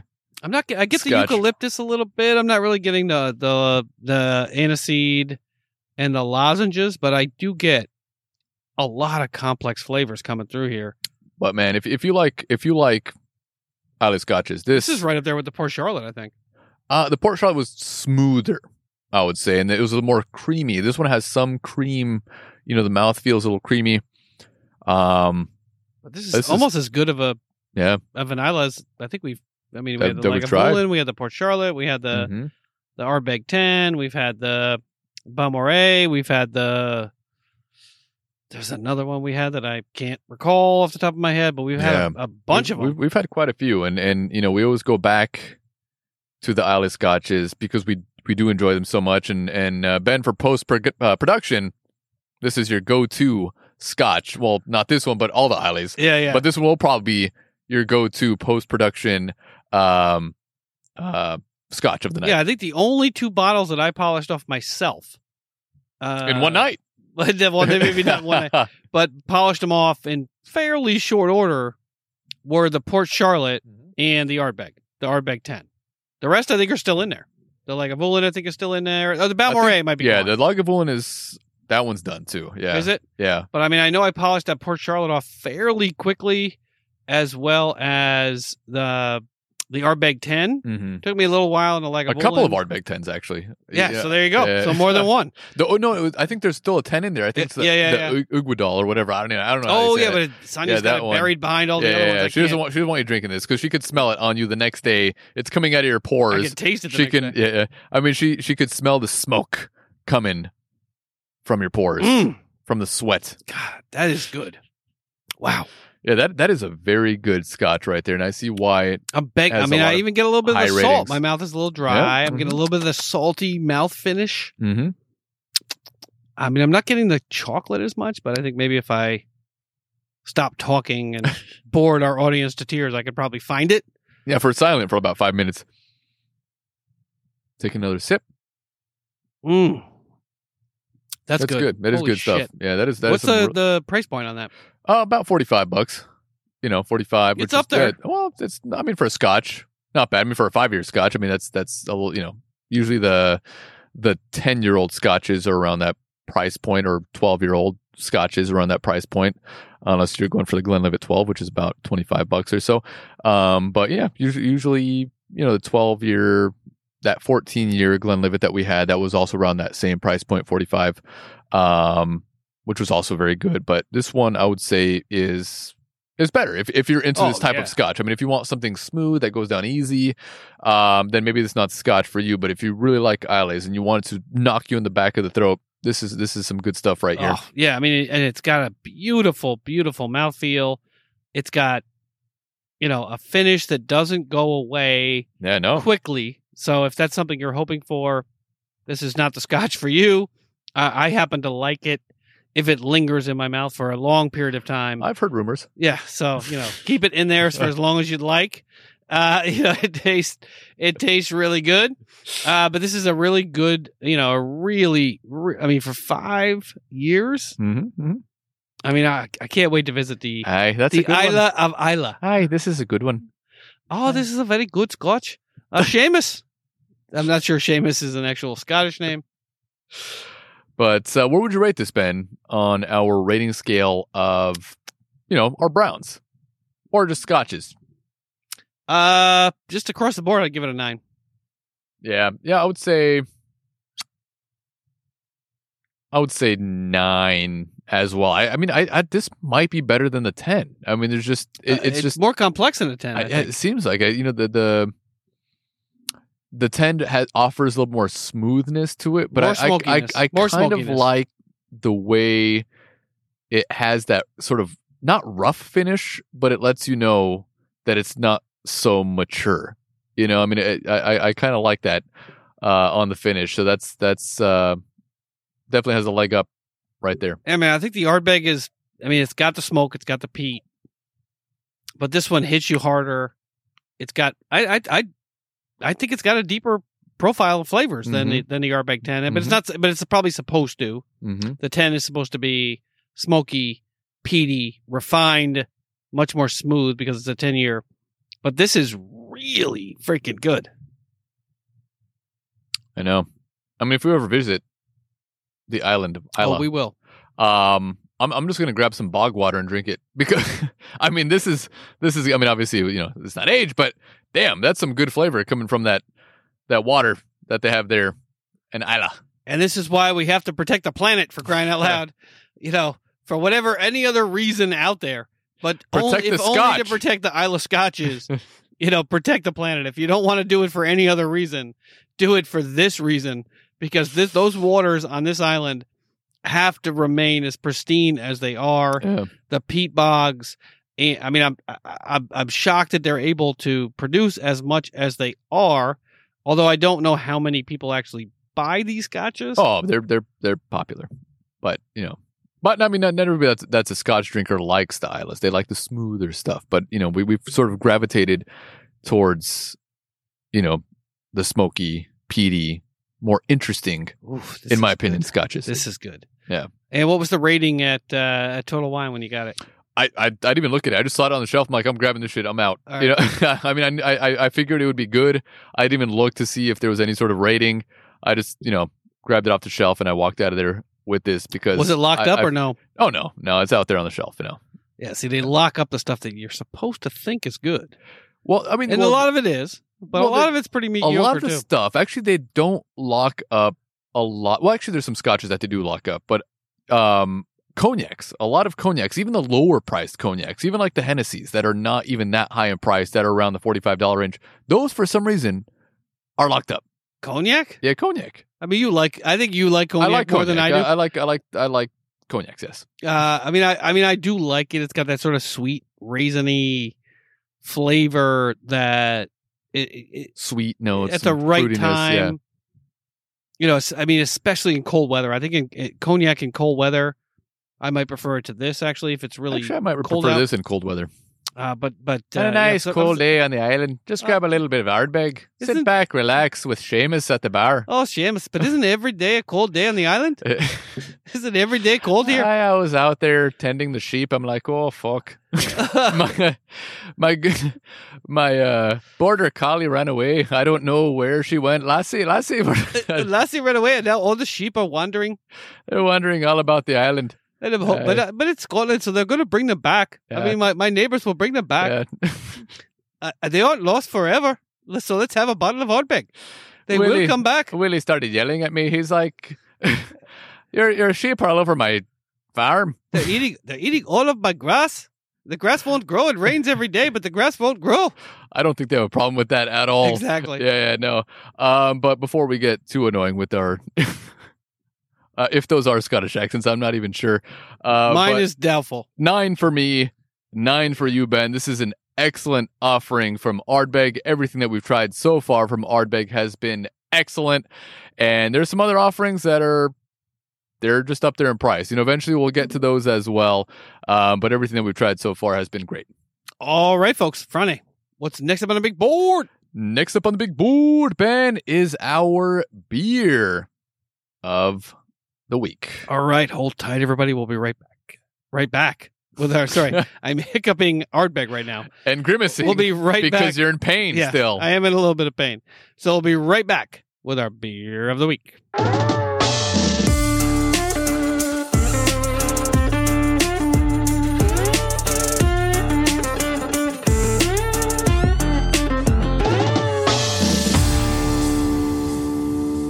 All right, and we are back with our beer of the week. We just grabbed it from the cooler. It's been chilling for the last couple of hours. We threw it in there while we were bottling our own beer, but we have a German offering for the past couple of weeks. I believe we did try some domestic beers, right, Ben? I mean, several. I believe, yes, we did, and it was an IPA, a couple of IPAs in there, so I figured let's go with something a little bit lighter, so we have a Pilsner from Deutschland.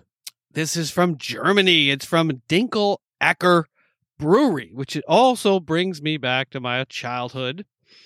We used to buy Dinkelacker mini kegs, which held about 1.5 gallons of beer, and we would each buy one, take it out to the woods, as Franny likes to say, or by the river, or next to the stream, or on a bridge, overlooking the river.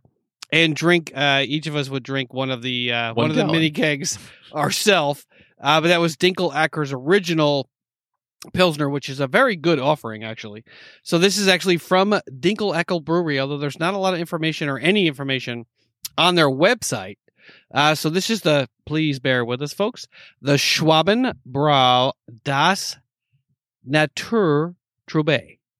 Yeah, something like that. It's very something like that. Schwabenbrau das Naturtrübe. There you go. Exactly. Franny's been to all of the German. You've been to Germany or no? Only at the airport. No, I mean, you know, Austria a few times here and there, but not Germany. So this is a German Pilsner. It pours a pale yellow, golden hue, crackery, grainy malt aromas, along with earthy, grassy, noble hop notes, malts up front in the flavor, matched by herbal hop notes leading to a mildly bitter finish. So it's from Dinkelacker.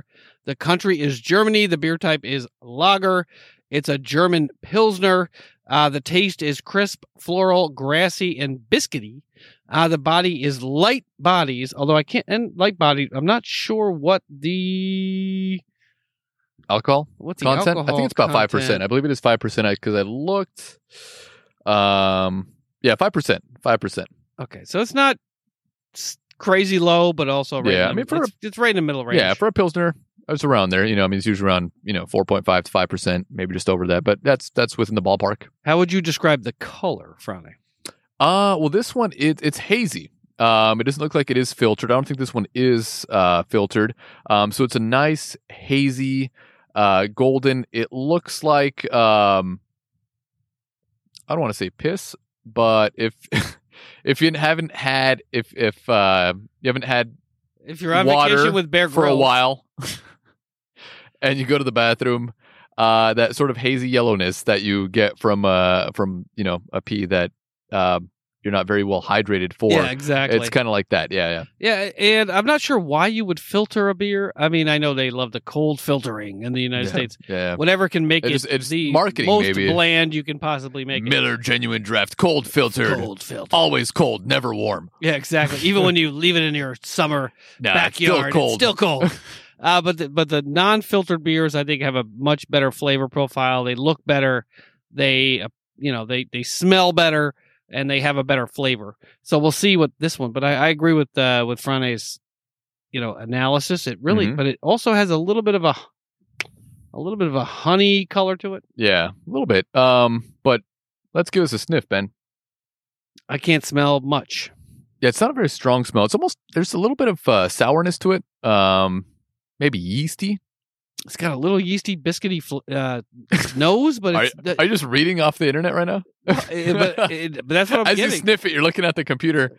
So it pours a pale yellow, golden. Is it from Germany? $3.99? I'm not sure. Is it from Germany? It smells like 5 stars. But it has not much on the nose. Yeah, not much. I mean, there's not a lot coming through. But definitely, I mean, there is, not knocking what you just said, but it has a little bit of biscuitiness to it. It's almost like that sort of dry tea biscuit sort of scent, right? But it's interesting because last week we had the one from Alvarado Street Brewery. The smell, the nose was so nice. It was hoppy and citrusy and beautiful. Yeah. And then the flavor was so dank, bro. No. It was beyond dank. It was interesting. It was a unique flavor that you don't get from a lot of beers. That's why I rated it higher than you did. I mean, I'd have to drink more of them. Maybe it's like an Ardbeg. I mean, just drinking nothing but that. I give it a 7. You give it a 4. But I mean, there was just so many flavors coming through. It seems like they just mixed the IPA with some other beer that they had there on hand. But I thought it was pretty interesting. I mean, it's not something that I would sit back and drink all day, but it's definitely a beer that you want to just, give a shot. Yeah, to. Just but the flavor did not match the nose at all. It wasn't even in the same universe. But this one, not too much on the nose. Let's see how it tastes though, Ben. All right. It's cracked open. Let's give it a taste. Even though it's a Grolsch type bottle, but we'll crack it open. And it's a nice bottle. I mean, it is definitely very nice, and it's a large bottle.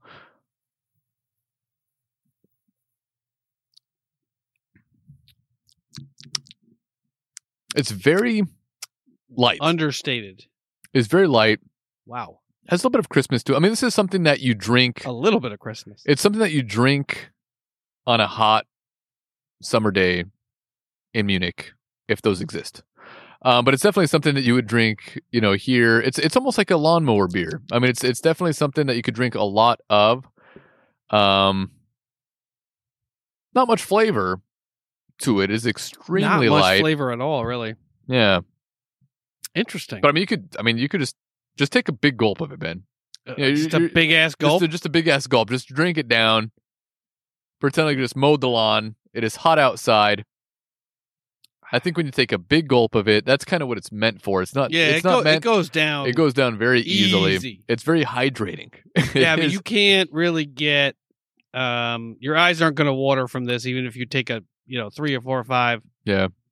Big gulps in a row. Oh no, yeah, you could probably pound this whole bottle right here.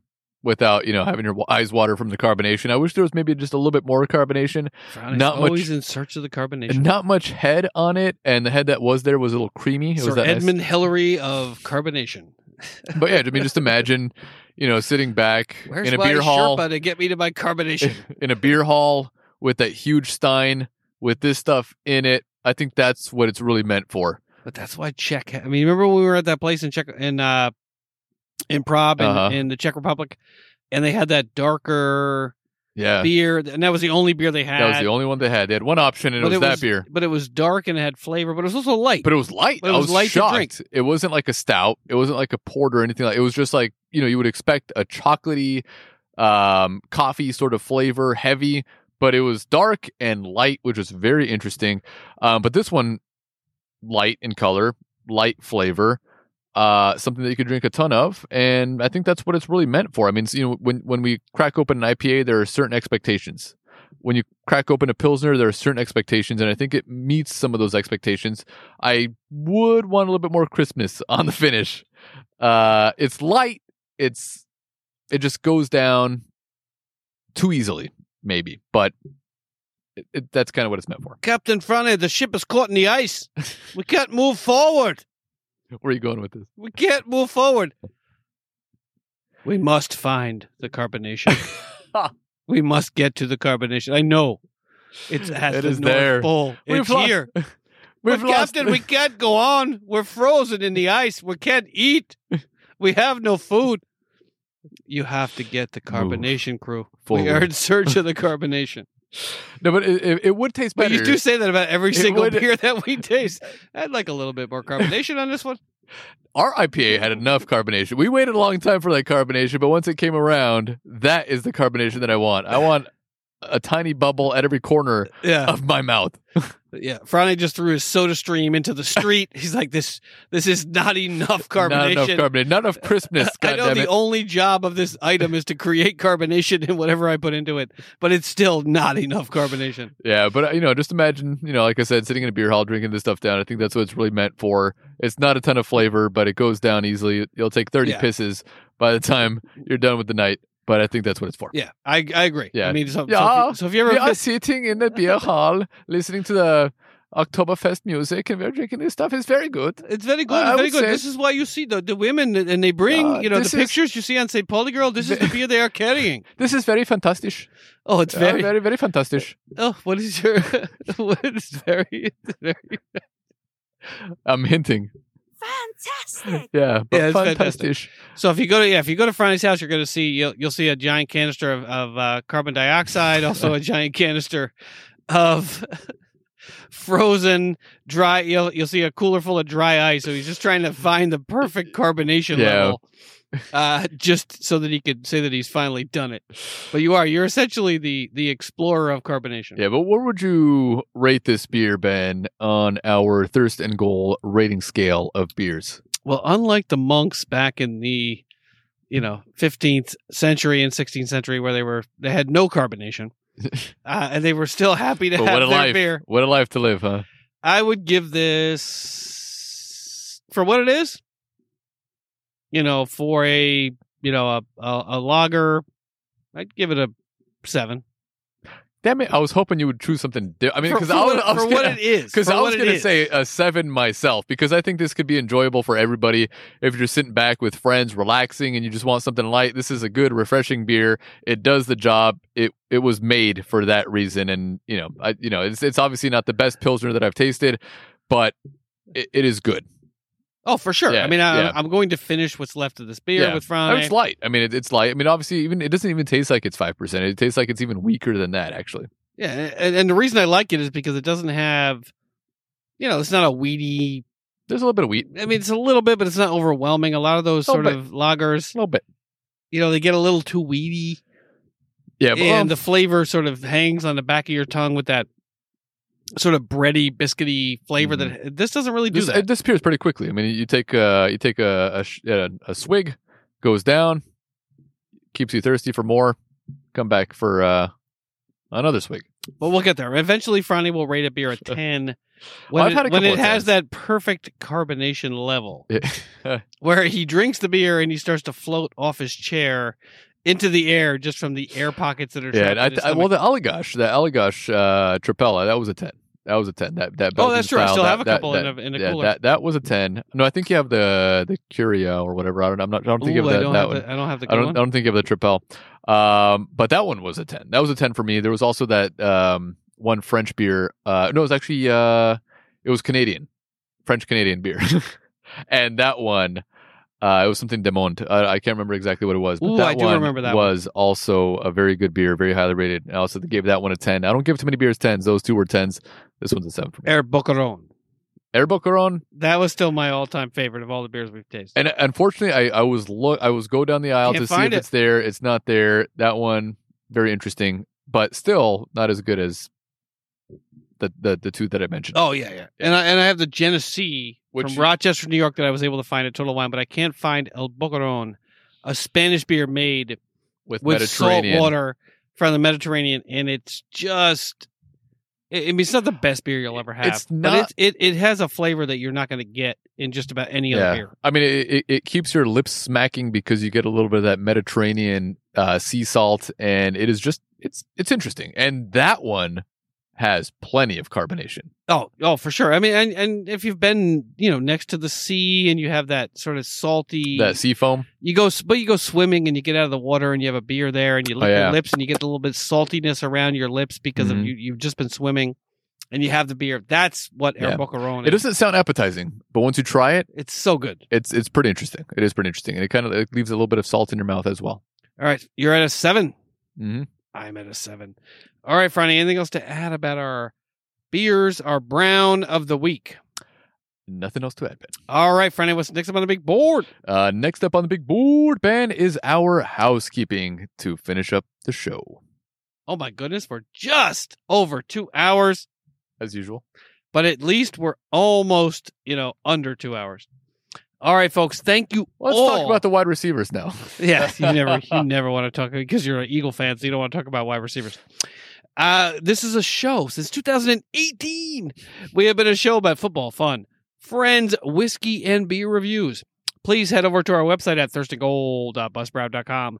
From there, you can subscribe and listen to all of our past episodes. You can check out our show notes, and from there, you can get links to all of the stories that we cover. All of the browns, the beers that we review every single week. You get links to all the podcatchers in the universe. Castbox, Pocket Casts, Apple Podcasts, Pandora. Please check us out on Pandora, folks. We are on Pandora. It wasn't easy to get on there, so definitely check us out on Pandora if that's your app of choice. Please leave us a review. How many stars, Friday? 5 stars, Ben. 5 star. Leave us a 5-star review, especially on Apple Podcasts, folks. I mean, it just takes a second. Just punch that leave a review button. Just put in 5 stars. All the way to the right. 5 stars. Yeah, just help us out. We'd really appreciate it. You can email us at podcastthirstinggoal@gmail.com. You can also call us and leave a voicemail. There is a phone number in the show notes. You can follow us on my mediocre Twitter account at GoalThirst. And on Friday's amazing Andy Warhol-like Instagram account at ThirstAnd. And check out all of the photography, the browns, the beers, the special events that we have, the beer brewing. We have pictures of the beer brewing. We've done taste tests of cognacs, of bourbons, of rye, of scotches, of beers, of waters. We've done a whole host of taste tests, and we always post those pictures on Twitter and on Instagram, so please check those out. Franny, anything else to add before we wrap up the show? Nothing else to add, Ben, but thank you very much, everybody, for tuning in and listening. Absolutely. We love you all, and we'll see you next week.